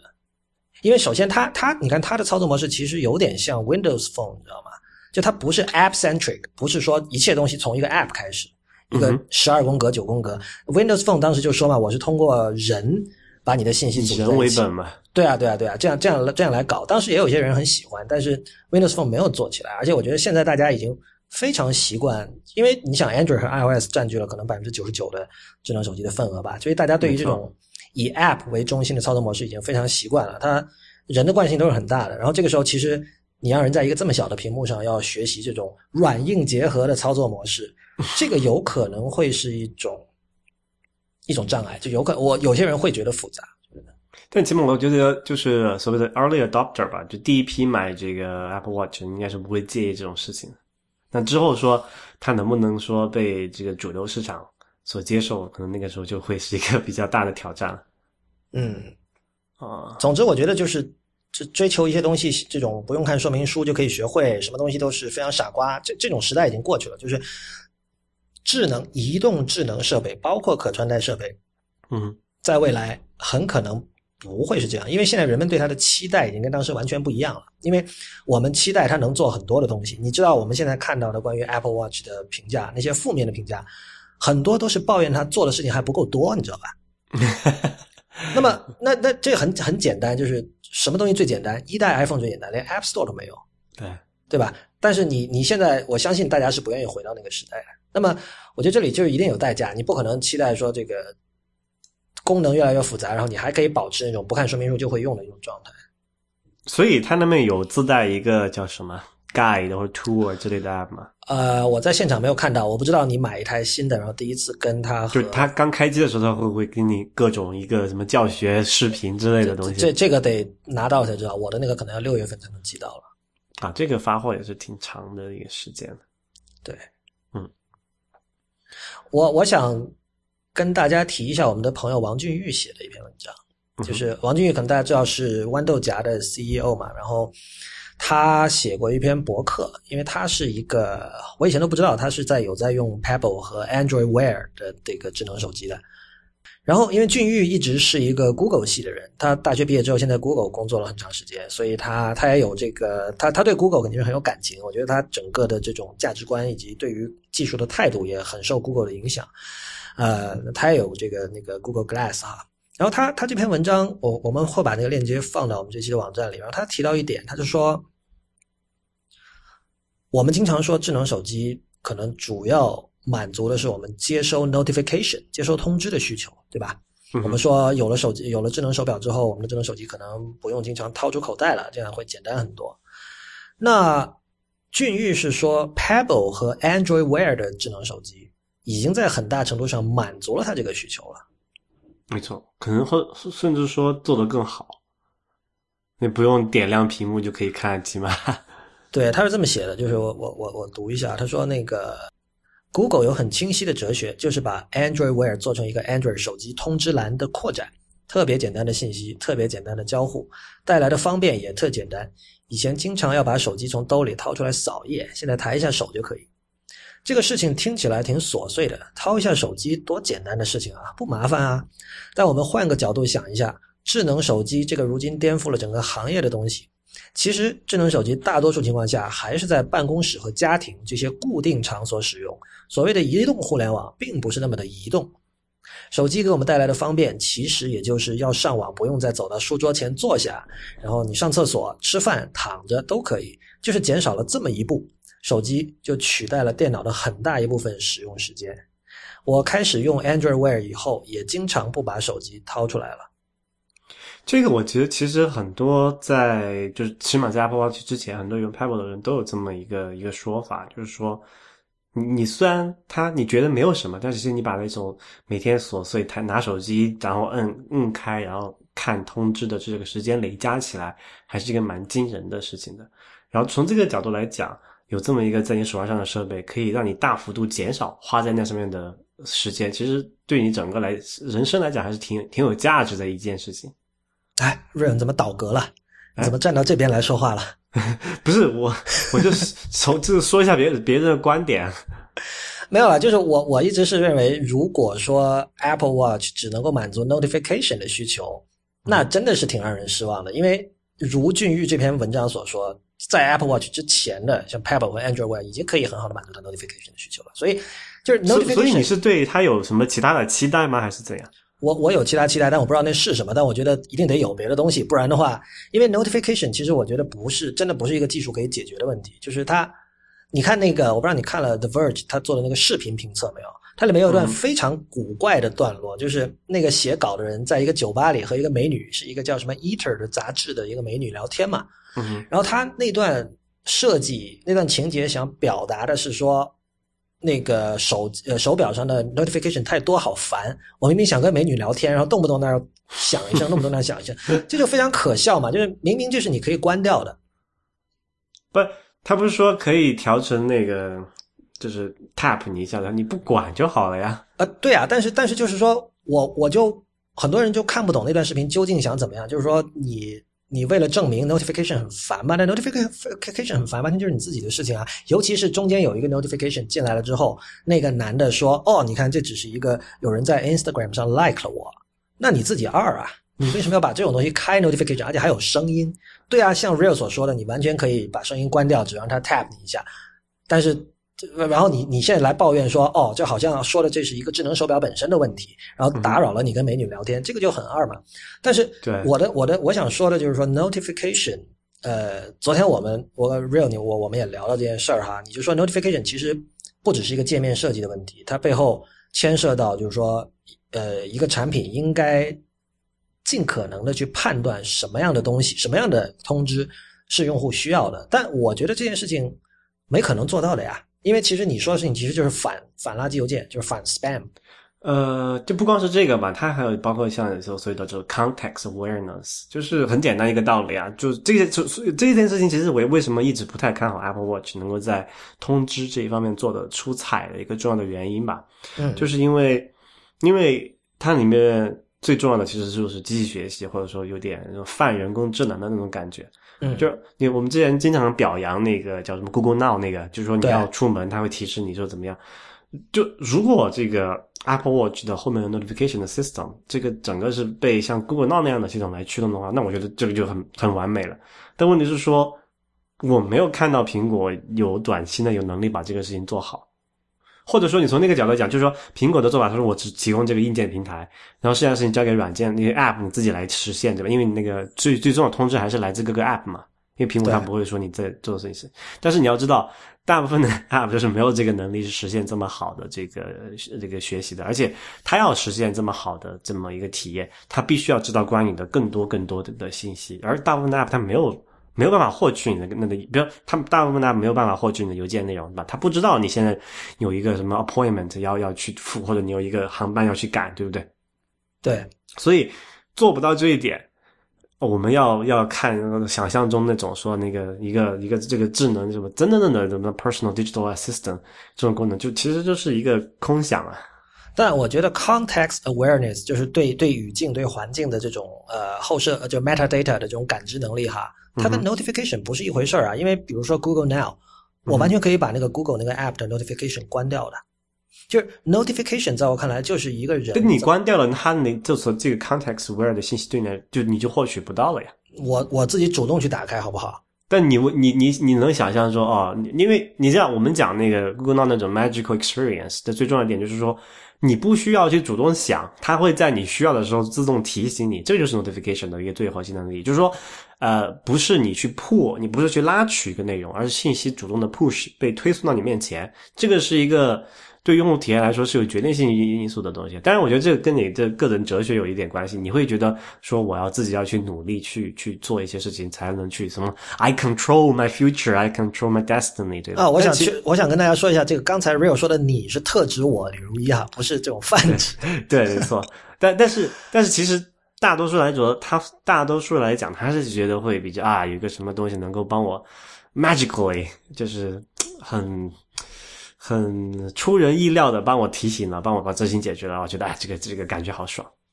那就是这样子。我觉得就算是再对 AI 有信心的人，在现阶段都不可能有那样的期待。就他内心一定很清楚，就是说，呃，这个软件对我的了解，在目前只可能到一种非常幼稚的程度。那 OK，比如说 Google，它通过一些聪明的这种软件上的搭配使用，骗到了我。就虽然它的那个智能仍然是很很幼稚的，但是这但是它通过这种不同的搭配组合，让我觉得哎很贴心。对啊，对，但实际上就是这样的。但大家觉得为什么说 Google Now 那个那感觉那么好？然后但又回家还帮你自动预先选好了这个，因为他看你过去的那个这个这个这个 commute，就是这个什么上下班交通的这个模式，他们发现哎你是开车的，他先帮你把自动把路线规划好，那嗯其实挺好的，嗯，对不对？但是。我不觉得苹这一点能够在苹果的平台上实现得了。你说的也有一定道理了，就是说，我我们如果想一下，就在一种理想的状况下，呃，其实 Apple Watch 是有可能把你刚才说的 context awareness 做到挺极致的状态的，就是那但但这涉及很多跟第三方的合作了。而且苹果本身，我觉得它也不会去愿意去设，就是去往这个方向去发力，因为我我觉得有可能啊，你知道像那个。一直没有发展起来那个 iBeacon，嗯哼，你不觉得那个是都但都是硬件？我是说，我说的这苹果不愿意做的事情，因为这个就会这个不刚我讲嘛，这个你要做到这种极致的用户体验，是需要牺牲用户隐私为代价的。苹果我觉得他们管理层或者说产品设计的，人，他不会往这个方面去做妥协。OK，所以，但是另一方面，比如说苹果已经掌，就是说他已经有。足够的信心，说我可以让大家愿意把信用卡号交给我们，然后又信任我们。就他，他并不是没有掌握你的隐私，只不过他他的 track record 很好，你知道吧？嗯哼。那那我觉得接下来的话，他可以，尤其你像 Tim Cook 这样的这种人格，是吧？他会，我觉得他们会有这样的自信，就是说，你看我们过去几年，我们的路子跟 Google 那些公司就是不一样，跟 Facebook 就是不一样。我们不是靠卖你的隐私赚钱的，你们花了很很贵的价钱买我们的产品，非常感谢大家。那我们一定会尊重大家隐私的。我觉得这一套论述大家都是相信的。所以，我我觉得这个是你我们觉得呃，你说他是有可能这样做，我觉得这个可能性当然是有，但是我就是说，在这个整个这个组织、这个这个公司或者说这个什么组织结构，说说这个组织的能力上面讲，我不觉得他们能够在我们可以预期的五到可能五年之内或者十年之内，能能做到像现在 Google 的那种那种一种思维吧，因为这个事情就完全就是他们的人格不一样啊，这个作为公司来讲。但是你看，我刚才为什么想提到 iBeacon？因为现在你能够体验到苹果的产品有这种 context awareness，主要的一个场场景就是你走到了一个 Apple Store 的附近，嗯哼，然后你的手机上会有一个推送，说什么欢迎来到某某 Apple Store，对吧？对，这个这个我要没理解错，就是 iBeacon 那套技术来做的嘛。那么接下来的话就是说。其实就叫什么地推啊，这个国内的术语叫线下推广能力嘛。他比如说像不知道 IDQ 还是谁负责的团队去噼里啪啦去搞地推，说你各种什么餐饮还有什么大的 mall 都给我搞这套东西。嗯哼，在那种情况下，我觉得就是，而且这种东西你甚至你很难说这是这个苹果的弱项和 Google 的强项，因为 Google 的强项永远是它跟实体世界其实不太打交道的嘛。呃，没错，对对吧？这个，当然这而且像 i Beacon 那个东西，它是要靠第三方来做的嘛，所以苹果也只是搭一个台而已，对它只说提供这么一种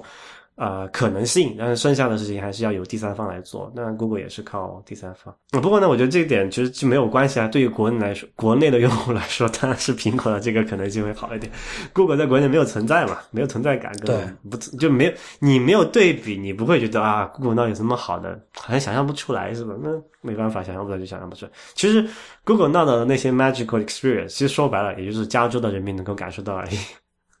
嗯，对吧？你你出了加州，就在美国的其他地方，它也没有那么好的数据覆盖，没有那么好的哦，没有没有，还好，我这边中部就 Google 的东西还是就是 Google Now，包括就 Google 就是说 Maps 局限于美国本土嘛，至少可以对，美国肯定是最好的，然后在欧洲有些地方可能反 Google，像德国，我们吴涛同学在那边，所以，所以，所以，其实从这个角度来讲，呃，刚才虽然我虽然一直在唱衰这个苹果在在这方面的能力啊，但是，呃，在美国本土以外，我觉得还是有很大的机会的。就是虽然做不到那么好的体验，但是总比没有强嘛。其实你刚才说那个 context awareness，我我我刚才跟你在聊的过程中，我在想，还确实很可能是，就是你我我一直刚才在矮化 notification 作为一个独立的功能本身它的意义，对吧？因为它看起来觉得很微不足道，很 trivial，但是我觉得当跟你刚才提到的 context awareness 结合在一起想的话，就就不一样了。因为其实，在很早的时候，我我们上周的周五通讯，我写了那个 Bruce Sterling 的一本书嘛。Bruce Sterling 这种人，他可能在二就是二零零五零六年的时候，就在想这种呃在实体世界的 context awareness 的事情，就是你未来带的某一个呃装载在你身上或者是穿戴在你身上的设备，可以感知到你走进了某家实体店，然后可以干什么干什么干什么。你知道那是零五零六年的事情。对吧，所以就是真正的 futurist 在很早就在想这种事儿了，所以我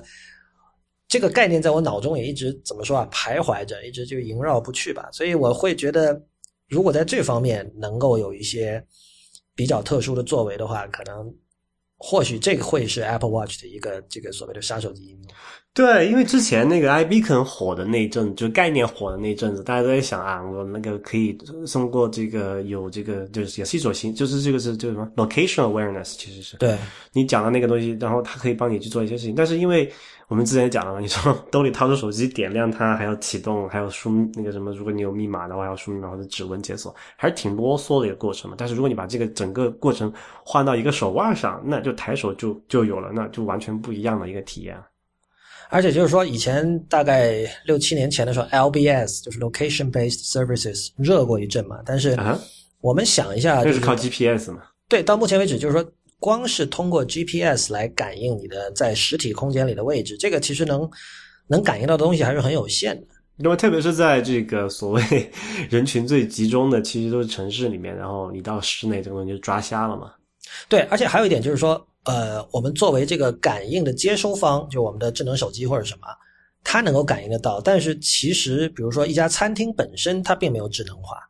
嗯哼，就这个可能是 iBeacon 要做的事情。就 iBeacon 是没理解错的话，它是要装一些硬件到那个实体店里的，对吧？对对，有一个小的发射器，很小小很小巧，一个蓝牙发射器。对，在那种情况下，这种感应最终带来的可能就不是一个单向的说哦，我只是知道我在哪儿，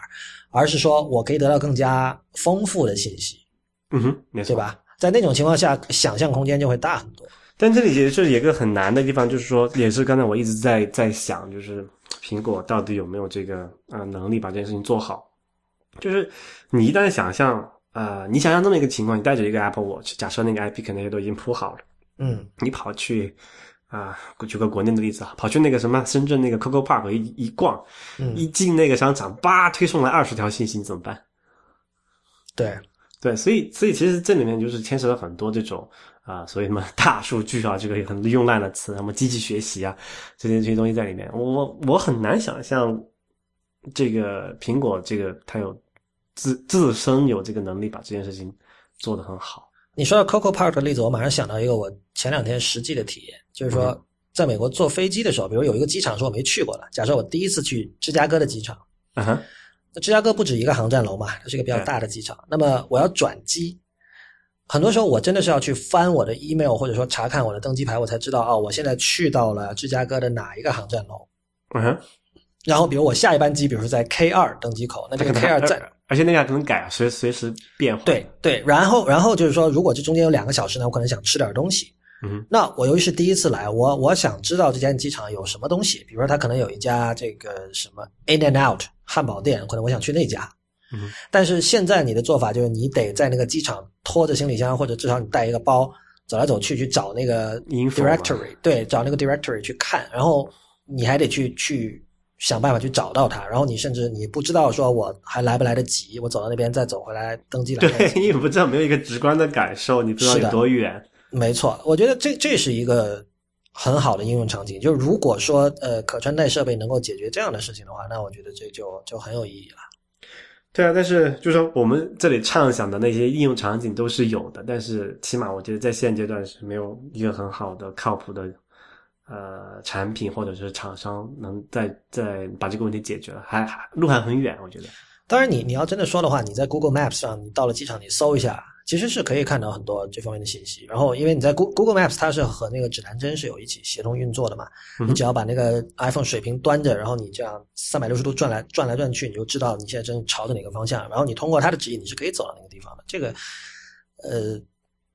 所以他们现在两家都在推那个叫什么室内定位 （indoor map）、嗯 indoor mapping 和那个 navigation 啊，就是室内导航。是然后其中一个很重要的因素就是这个呃那个叫什么 iBeacon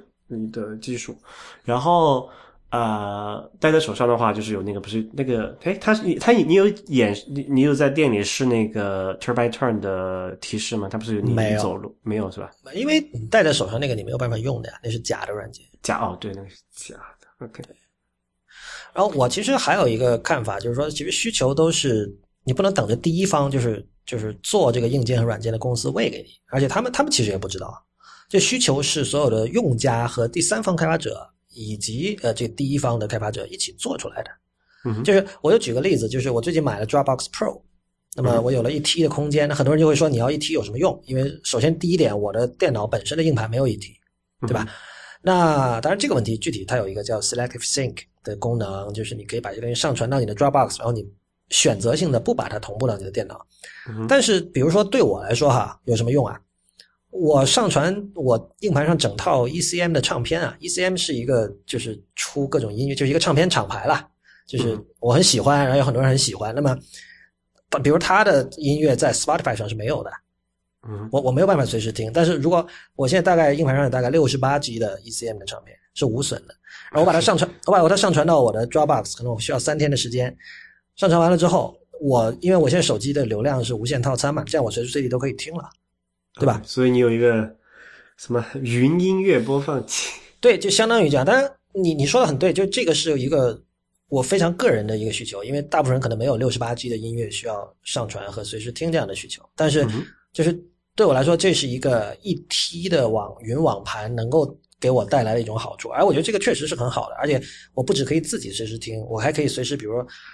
分享给我的朋友。我某一个朋友，可能我们是五年前两个人一起听到这张唱片的，有一个人今天去这个，这是一件真事儿。我一个朋友可能十年前我们一起听到了一首歌，然后上周他带着他儿子去东京去看樱花去了。嗯然后因为那首歌是个日本的歌曲，然后他就想到了那首歌，然后他就发给我，那我直接就把我的 Dropbox 链接发给他，他当时就马上就泪流满面，是吧？就这对啊，就现所以所以你你可以跟很多人问这个问题，说我为什么需要一个一 T 的 Dropbox？但对我来说，这个就是我的解答。嗯哼，所以是先有这个基础条件，再有应用场景嘛？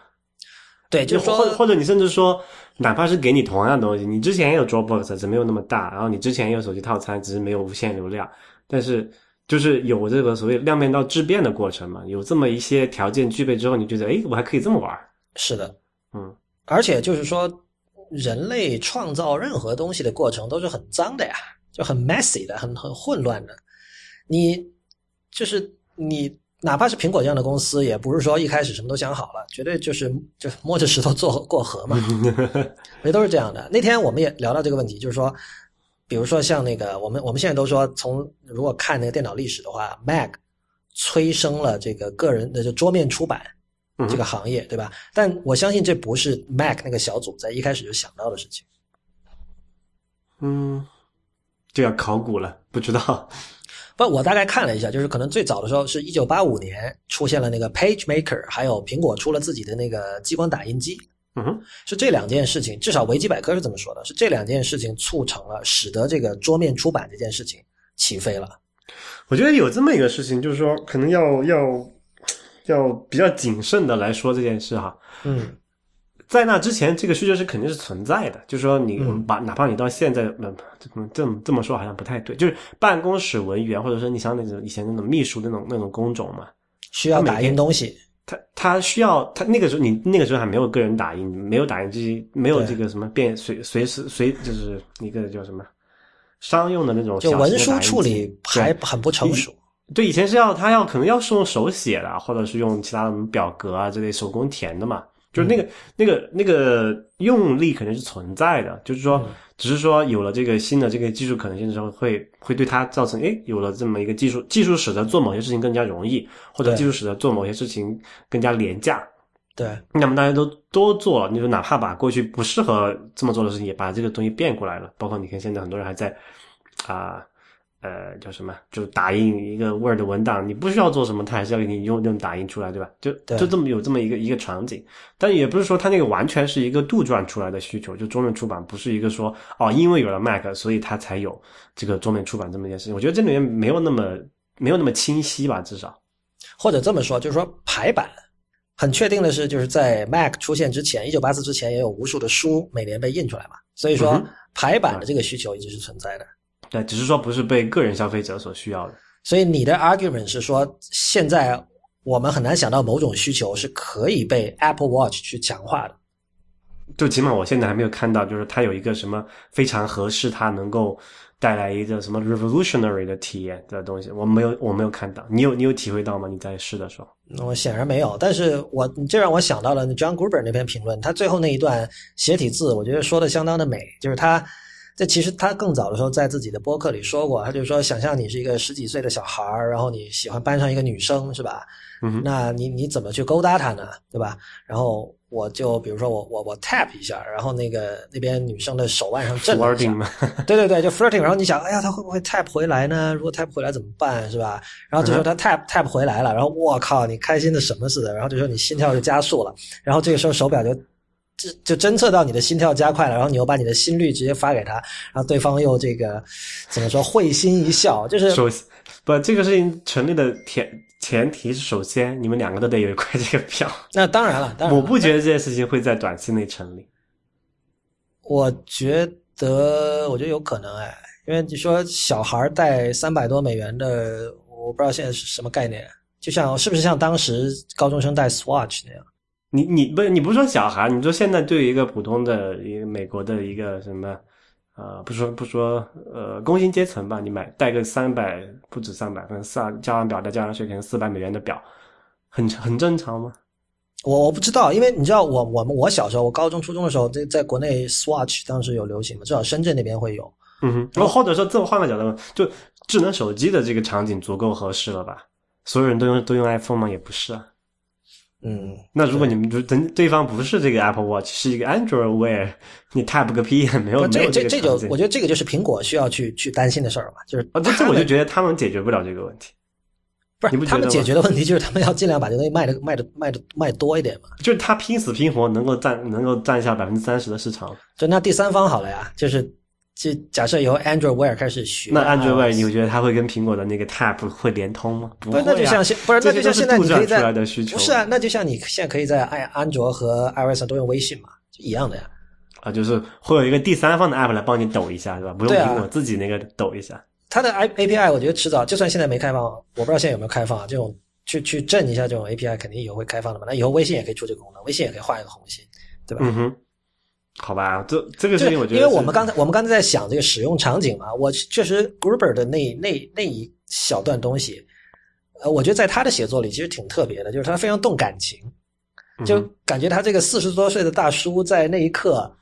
就真的是突然春心萌动，没错，没错，他自己也说嘛，他他自己也说我我先放下我的 cynicism，我放下我的这个愤世嫉俗的这个这个性格，我我来想一下，一个十几岁的小孩看到这样的东西会有什么样的那样的体验？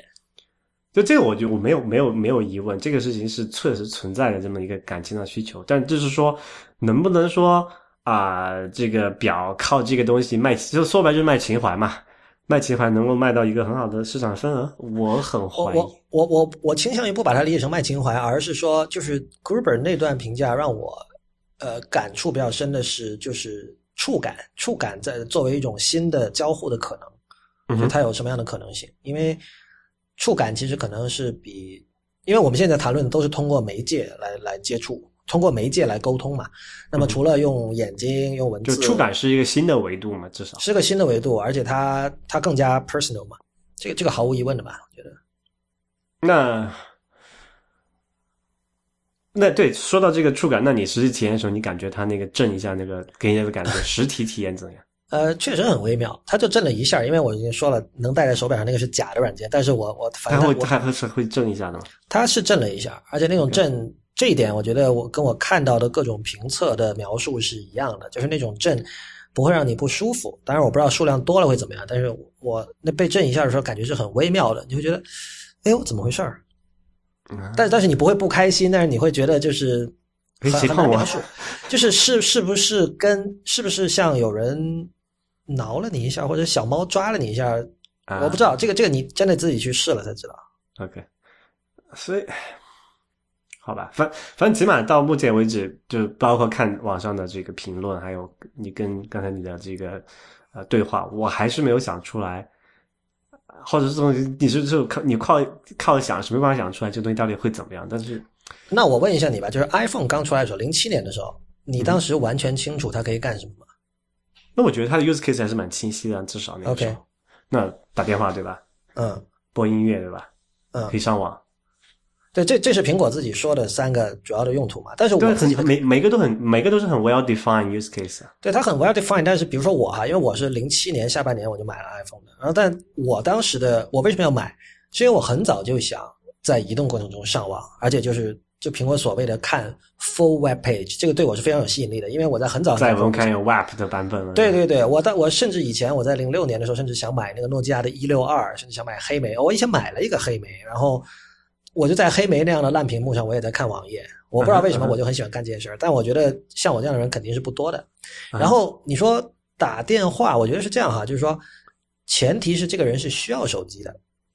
那那个时，候零七年应该是这个是一个主流需求了吧？对我承认，但你听我说嘛，就是嗯仍然还有人不用手机。比如说王俊玉的那篇博客里，他就提到，他刚入行的时候，他的师傅叫周百亮，是一个在德国学设计的一个设计师嘛。当时他就很有名，在 Google 办公室，他不用手机，任何人找他得打那个固定电话。那么，OK，首首先我们确认这点，就是可能百分之九十九的人是需要手机的，但是仍然是有人不需要的。那么，就是说需要手机的人比需今天需要智能手表的人肯定是多得多。对啊，这个我印象非常深刻。呃，零七年大不是说我就是零八年嘛，零八年我上刚上大，嗯，不对，零七年不对，我零七年我已经在大学了嘛。我刚入大学是零四年的时候，每一个人都会有一个手机啊，就是同学里面，就这个绝对是一个刚需来的，没有没有任何可以商量的。但我觉得这里的问题，你在描述的是两个呃规模不同的市场的大小问题，就是你在说的其实是手表的市场要比手机的市场要小很多，对但是你不能用这个来证明某一款特定的智能手表是有问题的。就好比说，呃我们都可以说，我我没有，就是我不是说它，因为它这个市场小，我就问，我就是说它不会，或者说在我们可以预见的将来几年之内，就是 Apple Watch 都不可不不足以成长为像 iPhone 一样能够改变我们整个这个社会生活的这么一个数字产品。呃，这又是另外一个问题，就是说，我觉得你没有办法期待所有东西都能够像智能手机一样。但很多人是这么期待的呀。那他们错了，我觉得这个就很很明显吧，就是说你以后随着你的设备越来越多，这就好像说你不能期待呃 PS 五能够像这个，你知道吧？或者说比如说哪天啊，比如说这个这个今年年底不是 HTC 和那个 Valve 合作的那个再再一次改变世界。对那个智能手智能眼镜，不是不是那个虚拟现实眼镜，嗯他那不他们难道能这么说吗？他们或者说大家难道会期待那样的虚拟现实哦？这个可是你知道吧？完全的 paradigm shift 是吧？以前从来没有的东西。但我觉得大家也不会说认为那个东西能够像智能手机一样改变世界，嗯，就是能够做到像 iPhone 那种程度的产品，那就是可能几十年有一次的，这个对吧？可遇不可求的嘛。对，所以所以其实就是说，呃，就很多人对它的这个呃预期吧，可能要得调的非常非常低才可以。OK，呃，对，还有一个，就刚才我们在讲这个 use case，像 iPhone 刚才讲了三个它很 well defined use case，表它也有三个嘛，它不是说嘛，一个是看看时间，对然后接受通知，对然后最重要的那个，但是你肯定没睡着，就是这个这个就是 fitness tracking，就是健康和这个运动的指针，你没没法戴在手上嘛，对，所以这个事情你是没法体验的东西。然后我也很好奇，它到底采集一些什么属什么样的指标，这些指标有什么样的用处？就如果就看时间，这个是一个是一个有需求的东西，但我觉得不是非常强烈，可以这么讲吗？可以这么讲。但是说实话，对我个人来说哈，嗯哼，呃，看时间之于 Apple Watch 和打电话之于 iPhone 是一样的。就对我来说，这都是很次要的功能。OK，因为你不怎么打电话。我不怎么打，但是啊，也不对啊，我其实经常看时间，我还是 不看时间这个需求，我觉得很很多人还是有的，只是说用什么方式来满足而已。对啊，像我整天盯着屏幕的人，对是吧？对，你不需要通过一个啊、呃戴在手上的额外的设备来看时间，但是呃你是有这个需求的，这个这个我觉得它能够满足，但它展示时间它并不是一个好的设备，就是 Apple Watch 本身并不是一个好的 time teller。因为你需要你这样讲，你要 raise to activate，你要先举起来，它显示六秒，你还要等一下，它可能有的延迟才会显示那个时间的那个表盘的画面，对吧？从这一点上，它其实是不如那个像用 e ink 的这个 Pebble 啊那些东西，它是可以就随时展示一个时间，你真的可以就嗯憋一下就可以看到时间了。所以这个这这个上面它是弱的，对吧？其实最理想的状况啊，你有没有想过，就是经常在生活中，你想知道几点，如果你身边刚好有个人的话，你会直接用这个你问他，对，问他，哎，几点了？所以如果有什么办法可以让我走在路上，我说，哎，几点了？然后手表就告诉 Siri 我啊，What time? What's the time now? 这就涉及麦克风的突破了，就是你能不哦，对，说到麦克风，他说这个表上是有麦克风扬声器的，我很我很好奇，是有呀？你你有试它放出来的声音的音量？那显然没有。嘛，OK，又又又是一个没有办法尝试的。不让你试的。对 那这个 demo 有什么用啊？真是。你刚才提到那个健康和运动这块儿，我倒觉得这是一个可能为未来十年铺基石的这么的一个做法。就是如果大家有听我们前两期请那个 Talich 和初阳来聊的那个医疗的未来二点零的那期，就是你可以看到，就今天比如说一个手表，它能够检测的东西可能是有限的，就是什么心率啊，可能大不了下这这代应该不能检测体温吧，下一代。但是，但是其实在，不是在医疗器械这个行业有很多创新，是我们平时呃，就大家我相信身体都很健康啊，没有必要没有必要用到的一些东西。那比如说这种无创的呃检测血液里的什么血糖浓度之类的这种设备已经是存在的了。而且我们的听众也曾经给我们写信，呃，Olivia 上次给我们写信说是有这样的东西，而且国内国外。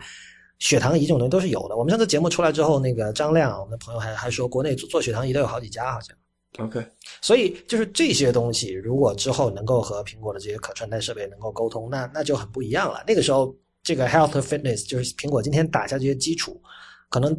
再过个五年、十年就能够真正的结果吧。我觉得这块儿可能会所以其实就是这个东西还是一个非常长远的事情。就目前来说，我们还在什么原始社会里面迈出了半小半步。对，就还是我们今天开头讲那篇文章的 John Jonathan's Patience，就是你你想，他是一个在零八零九年认为自己的真正的设计野心刚刚开始的一个人，所以你可以想象，就是他确实是肯定，包括苹果本身啊，他是想得很远。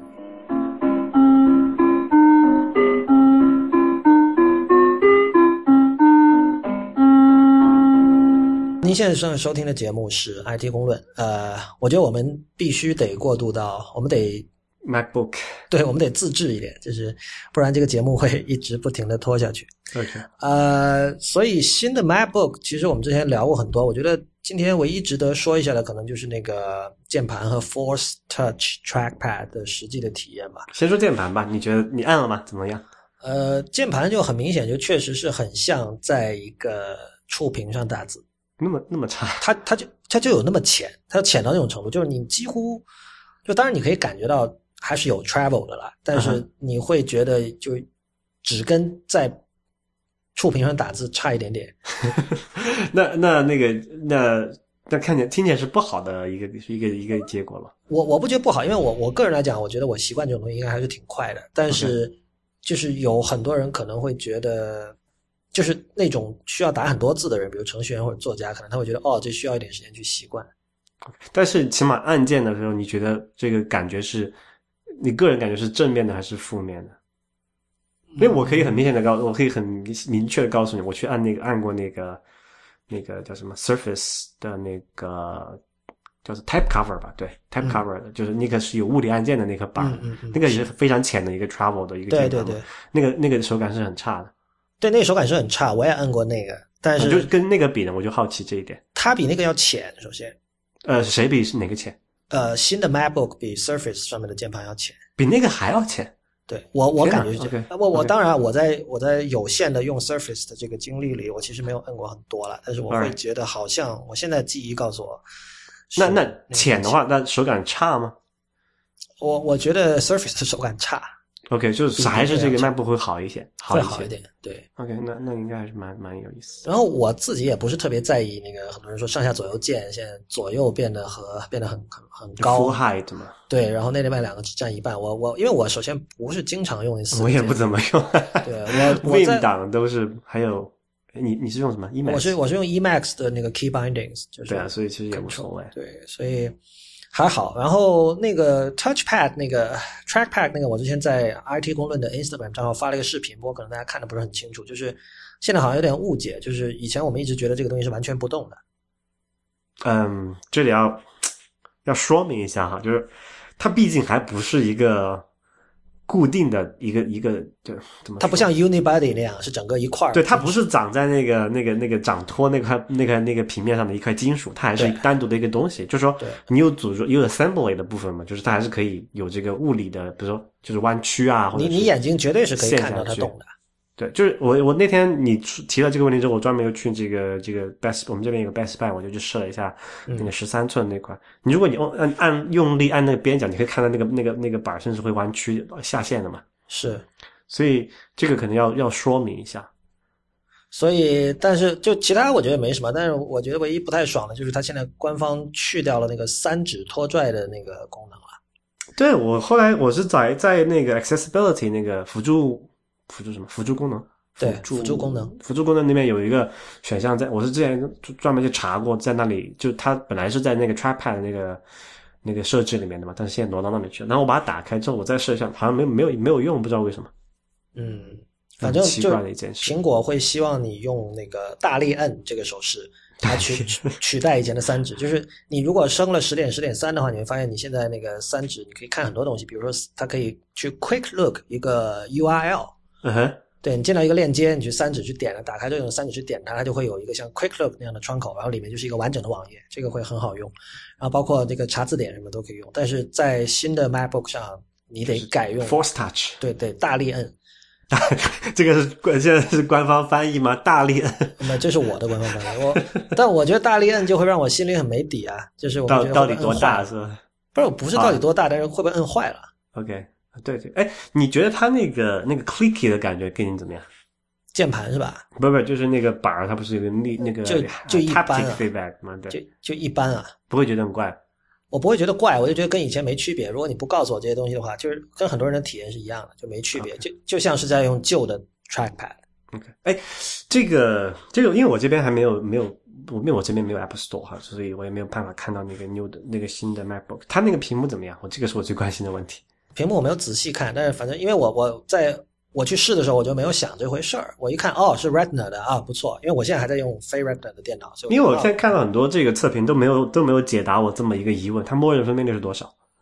这个我记得 Jason Snell 那篇评论里是有写的，他有很很具体的写，就是他具体我已经忘了，它是有好几好几个模式，有 Scaled Mode，然后有 Down Sampling，它好像是跟六加有点像，就是它、哦它实际的分辨率是被 Down Sample 到，然后填充到它那那你有留意过它那个显示文字的时候的边缘那些问题吗？没有没有，我这次就因为我我去就是想纯粹就是试触摸板和键盘，然后看看整体的什么重量啊，就其实你没有怎么用它的实际用，然后就是那个处理器性能给你的反应响应性怎么样也没有留意。响应性我有看，但是你知道那种新的电脑上面什么都没装，肯定不会慢到哪儿去的嘛。我甚至还打开了它的 GarageBand，然后它里面有一个现成的一个 project，然后把它输出了一份，感觉就慢慢吗？但那个只有三四分钟的一段，哪像我们这个音频动不动一两个小时，那 对吧？除非我自己带个硬盘去插上去，是吧？OK，这是一个问题。就因为我现在最那个事情最疑惑的两点，就是一个是它那个显示屏幕到底怎么样，因为没看到实体是没有办法讲的这种事情的。然后另外就是这个 Core M 到底性能如何？虽然现在有跑分出来的结果，但是跟实际用的时候怎么样，好像还是两码事。是的，尤其是就是像我这种，就是我的我的电脑以前说了嘛，每次买新电脑我都是用把旧的用那个 Super Duper 那个软件克隆一份，克隆过去，所以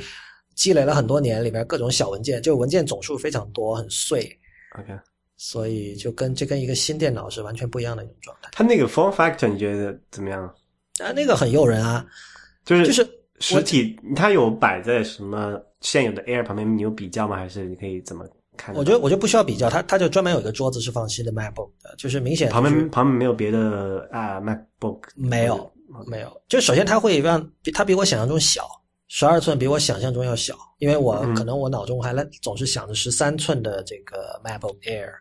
那明显是小很多，因为它的边框窄了很多很多嘛，它的键盘旁边的边框是非常窄的，然后很轻，这个毫无疑问。呃，哎，你有试过可以单手打开它吗？哦，这个没有试。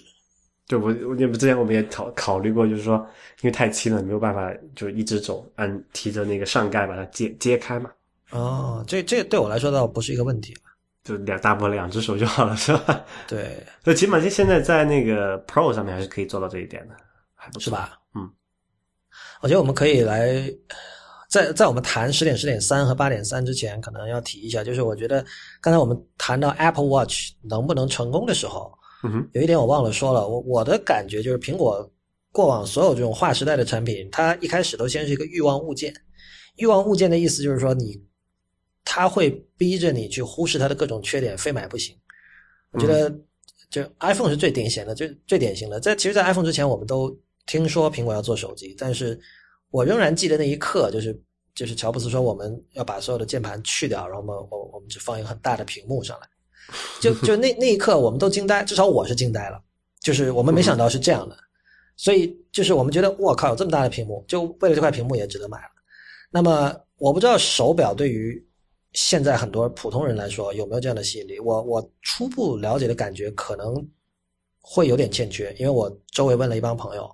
他们很多都没有定，要么是因为说哦我等第二代吧，要要么是觉得说女生会觉得哎手表这个表太大了，我还是喜欢小一点的表。就是美学上，你觉得它还不不足以，就不说这个软件，不说应用场景怎么样，就是说，单纯从它作为一个叫什么一个玩意儿、一个 gadget 这么一个层面上，你觉得它吸引力还不够吗？我觉得对我是够的，但是呃，一方面哈，就是像我刚才说的那些没有第一时间订 Apple Watch 的人，他们也并没有在第一时间就买 iPhone，在二零零七年的时候，你知道吗？嗯哼，嗯哼，就是包括我相信我们很多听众，就是在他们各自的朋友圈里都属于科技达人了，但是他们未必是真的是二零零七年就第一时间买 iPhone 的。我也不是啊，我都对你也不是啊，对，所以所以我觉得 3GS 才开始第一代买。今天确实还是太早了，但是我想说的就是说你它苹果的我不知道是不是策略啊，但总之它按照过往的历史，就是它一定是一开始是个欲望物件，然后这种它被人 desired 的这种程度，让它能够有足够的体量，然后才可以发生我刚才说那件事情，就是第三方开发者和用户去去一起来思考说 use case。所以我觉得今天想 use case 确实是太早了，而且没有办法想着，苹果自己也不知道，他们会有一些方向。就是在一个没有鸡和没呃刚有鸡还不怎么说，刚有鸡还没有蛋的，刚有鸡还没有蛋的时候是吧？对对，是的。所以所以呃，但我觉得还好了，就是我我当我们如果我们把 Apple Watch 当成欲望物件来谈的话，其实真的就是在谈时尚问题。那么对啊对啊，就是你是你觉得它不不足以有很时尚的吸引力吗我觉得对我是有的，？OK，但我我是一个很特殊的例子。对，就这这个我对我来说，因为我一直很早很早的时候，我就对什么可穿戴设备或者什么 ubiquitous computing 这种概念，但是你不是并不是一个代表的人对吧？我我肯定我我觉得我在任何方面都不是一个有代表性的人。不不，我说代代表是就是 wear 哦 watch，、，我我上一次代表对，那很多年前了，那个对，就是你平时不是一个这个戴戴佩戴手表的人，对啊，就他还是对你有吸引力。我当时呃对，那所以我觉得他是一个，就从唉时尚设计这个角度还是成功了，至少。那但我选择它就是跟我当时选择 iPhone 一样的，就是我可以随时随地上网了。那我我我选择这个手表，我其实是因为哦，我可以终于可以实际的看看啊、ubiquitous computing 能够走到哪一步，wearable computing 能够走到哪一步。如刚才所说这件事情，因为我我我本身我也写东西嘛，可能我以后的写作里经常也会涉及这些概念。那哪怕出于这个原因，我都得买一块，对吧？但是时尚方面有没有吸引力？我我觉得至少目前你看到的负面评价都是很多是针对它的软件的，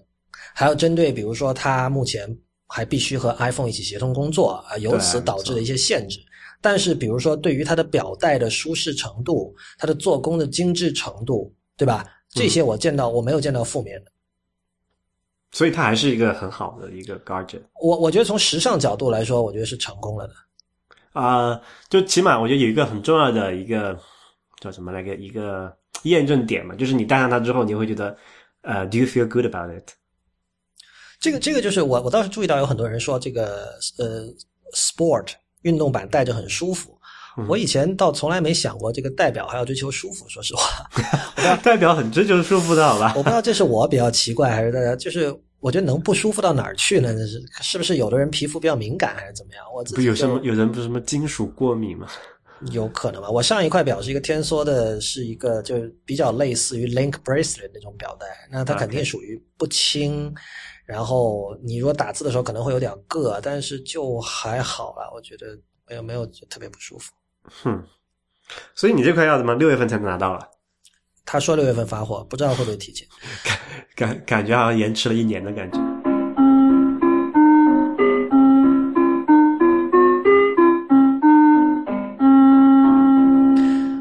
OK，您现在收听节目是 IT 公论。那么我们接下来可以谈一下这个十点、十点三和八点三了吧？OK，其实最显著的更新就是那个 Photos 吧。然后我不知道大家的体验怎么样。然后我第一次的话，我因为一开始肯定第一次的这种，他会把你的那个 iPhoto 的这个图库更新成 Photos 的图库嘛，然后把它上传到 iCloud。导入的这个过程。对，但，然后上传到 iCloud 这个当然是可选的，你可以选择不上传，但是我还是选择上传了。那么第一次的过程还是比较痛苦的，因为就是传了很久，而且就是你家那个什么上行不够啊？我觉得不只是这个问题，就是那段时间你会觉得有有很多时候你会感觉它是停滞了的。有可能也有很多，因为那个时候刚更新嘛，很多人都都在上传，他那个什么机对房撑不住之类的。对，但第一次的这个同步结束了之后，现在就还好。但是我仍然要说，比如说你呃，你有两像我有两台手机嘛，我我要把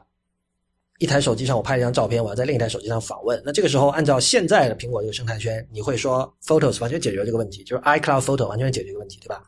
你会期待我在这拍了之后，我拿开另一台手机，呃，我不知道等个十秒钟可以出现了吧？但它出现不了。，OK，然后很多时候我要满足这个需求，你知道最快的方法是我通过另外一个 IM 软件把它发一份。那如果这个 IM 软件是允许在两地同时登录了的话，那我这个时候我可以去到另外一个手机，打开那个 IM 软件，把它再存到我的这个相册里。呃，我用的是具体来说，我用的是 Facebook Messenger，那比比我等待这个 iCloud Photo 的同同步要快多了。那我觉得这个是挺悲剧的。OK，这个还是不够好的一个地方。但我觉得整体来说，我觉得我没有太多可抱怨的吧，就是对，我觉得这个 App 真的是速度好，就响应速度非常快。因为我就跟那个之前那个 i iPhoto 做对比嘛，iPhoto 其实哪怕现在我现在这个是挺快的一个一个电脑，上面还是有点就偶有就不够流畅嘛，偶有卡顿感。它这个真的是非常响应迅速，各种滚动啊、切换那种各种 Tab View 啊，都是非常非常迅速的一个、一个一个，就感觉是交互是非常不错的。呃，你有多少张图片一共？呃，怎么看？我不知道，但你你多多少 G 嘛？比如一个是什么我应该有个几十 G 吧。？OK，那你比我多，七八十可能，哎，那你比我多不止，他让我，他让我买那个两百 G 的那个 iCloud 空间，我想想看啊？那你比我多，那你比我多多多了。他这个其实也是他那个档是很奇怪的，就是跳的比较大嘛。对这件事情，其实很多人都很不爽啊，就是等于我装了这个东西，好像就被迫要买更多的 iCloud 空间了。哎，等一下啊，我我有一百个 G 的这个照片，然后我现在在我那个目录里面有一个 iPhoto dot migrated photo library 和一个 iPhoto dot photo library，但我不知道哪个是哪个。哈，好吧，这我也不知道。Anyway，所以，但我觉得他起码把那件事情，就是我们节目应该是最开头的一期还是两期讲那个那个智能路由怎么玩嘛，嗯，他把那个事情解决了，就是就图片都是存在云端嘛，然后你本地可以只用存一个副本，或者说存一个缩略图就好了。对，这个就是 too good to be true 啊。然后你而且他把这个价格做的还蛮还 OK，对，还 OK。我看一下，他那是两百 G，就我觉得应该大大多数人都能满足了吧？他只要每个月四美元吧，好像是，就人民币不到三十块钱。那也那跟我们的会员费用一样。对对对，就是我觉得是一个挺省心的一个一个功能，我觉得。我再也不用就我不用担心说啊，我这个，因为你知道你要备份嘛，你要备份到其他地方，然后他说，那我你想想，如果对于我来说，我把那个 photo 备份了，然后其他东西我大部分都有一个，我还有那个 Backblaze 嘛，嗯然后好像我就没有什么特别需要再保留这个，就这个机器掉了来，对我来说损失不会太大了，至少我觉得它可能影响最大的是那个 Dropbox 的那个图片备份功能，啊，那 Dropbox 那个图片那那个很屎啊。你觉得很屎是吧？我我觉得那个它那个最关键的问题，它解决了这个存储和备份的问题，但是它没有解决管理的问题。对对对，然后它如果不解决这个东西，它就就没有人用它。我觉得这个是很蛮麻烦的事。然后苹果这个 Photos 这个厉害的 厉害的地方在于，它把这个东西整合在一起了。然后 Dropbox 对就这方面是没有办法去跟它这个相提并论的。就 Dropbox 仍然是一个以这个文件系统为核心的一种管理方法，就是没错，你需要进到一个 Finder 或者是资源管理器里去管。然后苹果嘛，就是它一向的，这个也不是每个人都喜欢了，就像很多人也骂那个 iTunes 管歌的这种方式。但反正他们，我觉得这一招在管照但你起码，用起来是还蛮爽的。对，而且我我就是它，你知道这个 iCloud Photo 现在终于把 Beta 这个标签拿掉了，我觉得还是有点意义的。因为我用它的那个 beta 用了很久嘛，然后那个时候是完全不靠谱。然后现在我那天甚至比如在手机上，我用那个 photo 里面那个 edit 功能，我调了一下色，比如加了个滤镜，然后也没过多久，它就在那个 Mac 上面的 Photos 里有把这个新版就呈现出来了。嗯哼，这这件事情，我觉得是像那种以就 Dropbox 那种方案，就是以文件系统为基础的管理方案，可能是很难比的。对，我觉得这个就是很，就 Dropbox 为什么在这些事情做不成的一个重要原因，就是它还是就它整个还是基于文件的嘛，然后你要基于文件搞这个事情就没法做。所以就是说，如果 Photos 这个东西未来能做好的话，乔布斯那句话就成真了，是吧？就说 Dropbox 只是一个 feature，不是一个一个产品。这件事情不是已经实现了吗？嗯，很难说吧。只是碰巧那个 feature 对对于很多人来说，就是以就是很多起码你现在的很多办公室白领，他的工作还是以文件为导向的嘛，对吧？嗯，但是其实对于个人消费者来说，Who cares？嗯。我觉得是这样子。所以关于八点三的新的表情符号，你刚才说有什么要吐槽的？黄种人到底是怎么一回事？黄种人，黄种人好像现在学界已经说了是不存在，这是一个以前的一个误会，是吧不是他那个黄是那种啊，bright yellow 啊，亮黄色。？Yellow Gold 是吧？对啊，神经病啊！这不就就不是黄种人，辛普辛普不 Simpson 辛普森人怎么一回事？啊，好吧，那可能他就说，那我们这个不是一个真实的人种，就是这个什么辛普森人，你把我怎么地？就是你不觉得这种事情，哎，就是你有有时候你会想，美国人这个搞什么什么政治正确，已经到了什么神经质的程度了。这这件事情，我觉得我们就可以联系到 Tim Cook 这个人的性格，就是你不觉得 Tim Cook？我一直觉得他是现在各种公众人物里最接近完人的一个人吗。到他马上要成圣了吧？就是说，大家会觉得以前说那个乔布斯是什么？有人觉得是半神，但完全不是。就乔布斯是一个缺点这么明显的人，对吧？他是个鲜明的缺点。对，但是但是 Tim Cook 是一个你几乎你很难去说他什么，就是你没有办法挑剔。嗯哼，就这样的人，我我总是我对这样的人是有点警惕的。说实话，一定藏着什么没给你知道是吧？对，就是中国古人说“人无癖不可交”嘛。你想那个当时我你我我记得有一次我看那个 Scott Forstall 的那个维基百科页面，然后这里面有引述媒体的话，说当时那个 Tim Cook 要呃开除他，就是他他他会说我要重整架构，我要把一些呃性格可能不是那么好，但是以前被乔布斯不仅是容忍，甚至还很喜爱的一些人，要把他从这个组织架构里清除出去嘛。嗯哼，然后我马上就想到“人无癖不可交”这句话了嘛，就是说那这这句话的这个这个隐含的假设不的的意思是什么？为什么？我要我要没记错的话，这是张岱说的。然后就他的 context 是怎么一回事？我不知道 context，这这个这跟很多这种名人名言一样哈，就是没有 context，不是不是没有，而是因为我们这种古文不好的人不知道 context，这可以去搜一下。但是我觉得理解它很简单，就是说，一个有癖好的人是一个有性格的人，是一个有性格的人呢，他往往是个真性情的人。嗯那相反，如果是一个什么癖好都没有，非常像完人，很干净，呃，品德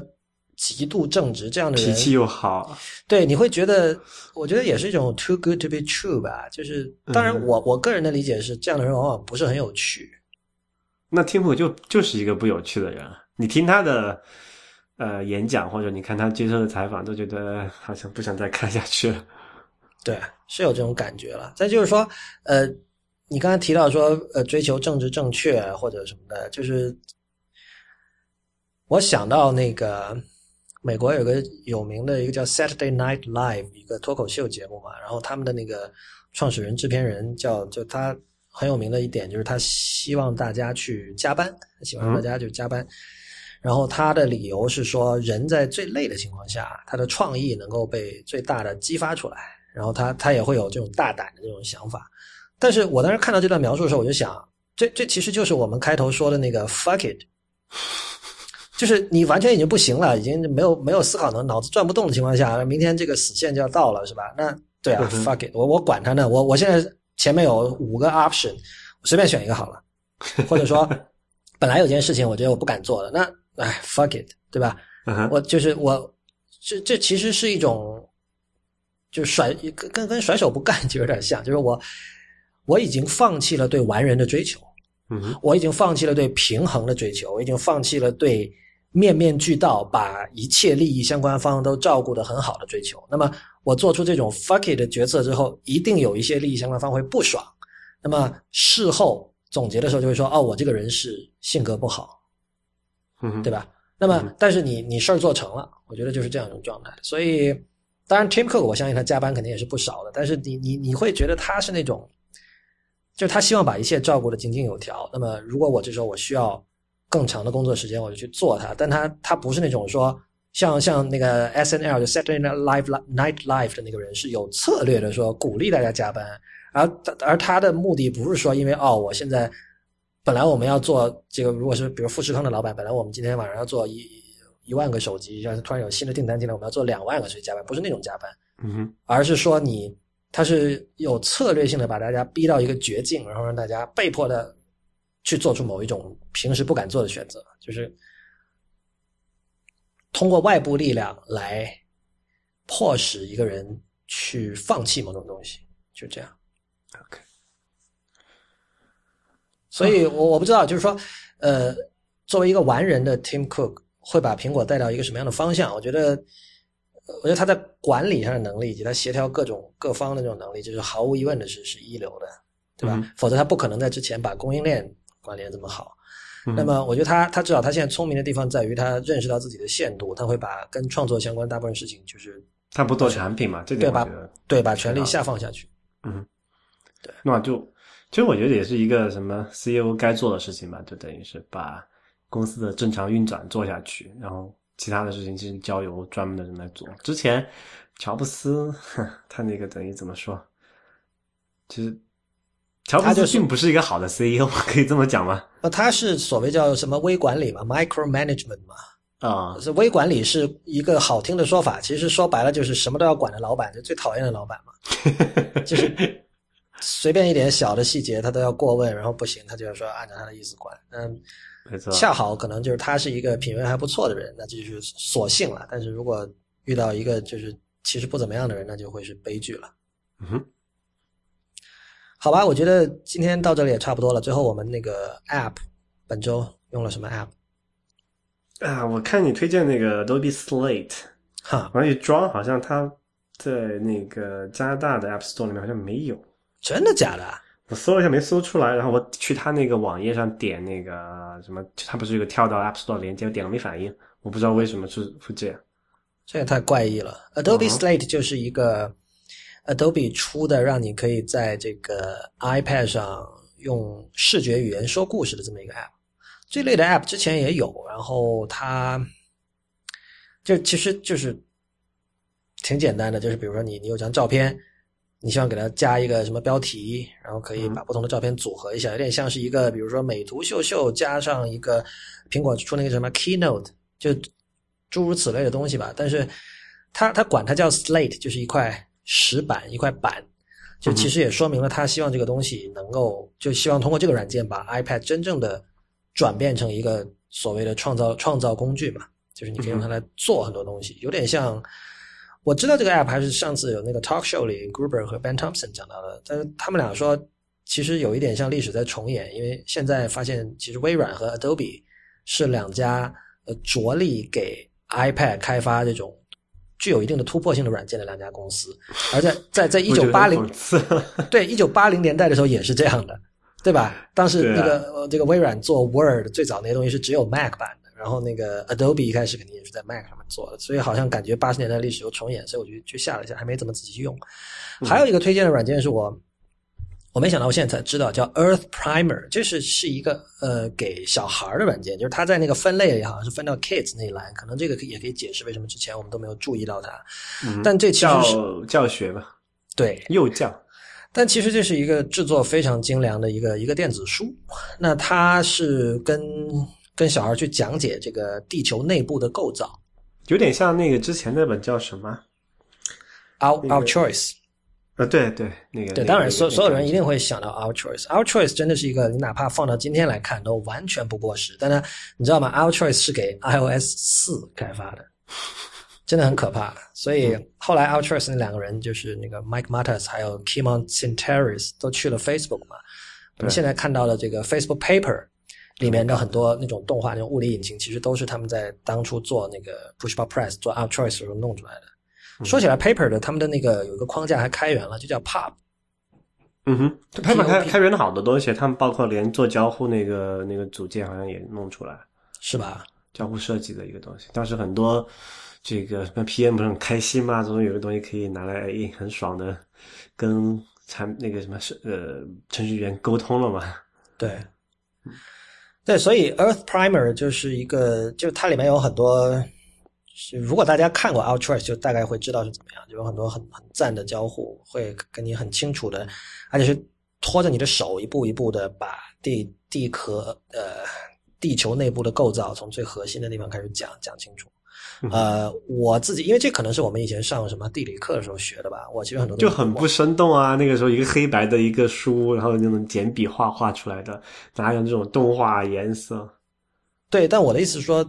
那时候学的东西很多，我已经忘了。所以虽然这个是给小孩准备的 app，温习一下。是对我我自己看了之后，其实我很多，我觉得我学了很多东西。嗯嗯，而且我觉得，你就就你会觉得现在生活在现在现时代的小朋友很幸福。对，他可以可以看到这么多啊优秀的这种教学是东西，然后我们过去要靠。啊，头脑中自己去想象，然后看着一个简笔画的一个几条线，想象出那东西到底是个什么样的形状、颜色、质感，你你就很难嘛。没错，嗯，好吧，我们今天节目到这里差不多结束了。在节节目结束之前，我想总结一下，其实今天我们讲的主题可以说就是耐心，对吧？对，我们一开始讲到了 Jonathan Ive 的耐心，就是他十年磨一剑。对他可以在苹果最低谷的时候一直坚持在那儿，然后花十年的时间把这家公司的设计部门打造成自己想要的事情。然后对他来说，十年之后他的设计生涯才刚刚开始，是他的耐心。就好像就好像你你要去，很多人有这个什么有这种整理癖或者洁癖的人哈，对，你要把这个桌面收拾干净以后才能开始干活。他现在才才才开始把桌面收拾干净。是的，同样就是我们当我们谈到 Apple Watch 的时候，我觉得也不能忘记这点，就是说。我们经常谈论，就是说现在的 Apple Watch 究竟能做什么？但是我们如果回想二零零七年的时候，我把大家做时光机丢回去，很多人其实并不知道，因为大家不要忘记那个时候是没有 App Store 的，App Store 是在零八年的二月还是三月才上线的，所以在零七年的下半年，问你说 iPhone 能做什么，你也未必答得出来。而且如刚才所说，其实这个东西是需要用户，也就是我们，还有第三方开发者以及呃苹果，就是生产这个产品硬件或软件产品的。这三方一起来想的一件事情，所以这同样是需要耐心的。今天大家觉得 iPhone 很了不起，但是 iPhone 六跟 iPhone 一之间隔了八年的时间，而且这中间的变化，就是这中间的 iteration，中间的这种迭代，真的是需要很大的耐心才可以完成的事情。那最后我想说的是，事实上，作为 IT 公论，我跟 Real，我们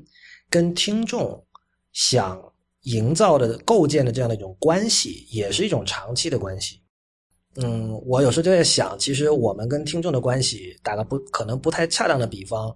很多时候是跟人任何人际关系，包括你跟你的男朋友或者女朋友的关系是没有区别的。我相信大家都试过，可能一开始恋爱的时候遇到一个很合适的人，然后过了五个月发现，哇，原来你是这样的人啊！一开始我怎么没看出来啊？所以就是，其实怎么说，这是一个双向的选择，就是我们不希望，我们希望我们说的话是真实的，然后我们希望跟听众有一个长期的关系。呃，在很多时候，比如说我们。就某个问题会有分歧，那么这个时候我或许可以通过，呃循循善诱，或者说跟你很耐心的讲道理，把你说服。但是我不想再过了，就是我不想你因为一些错误的原因而认同我们。这样等你再过了五六个月后，你会发现啊，遇到遇到了一个别的问题，然后这个时候我们各自的价值观又暴露了出来，又发生了冲突，发现哦，原来你是这样的啊，取关，然后我再也不听你的节目了。所以，呃。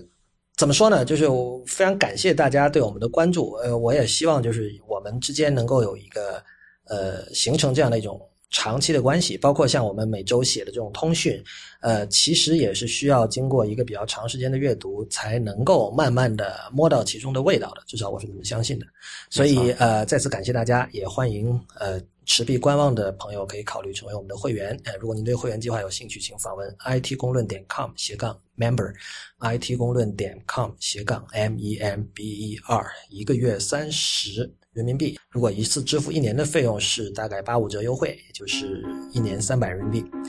欢迎您在社交网络关注 it 公论，it 公论在新浪微博叫 it 公论，it 公论的公，it 公论的论，在 Twitter 和 Instagram 都是叫 it 公论的全拼。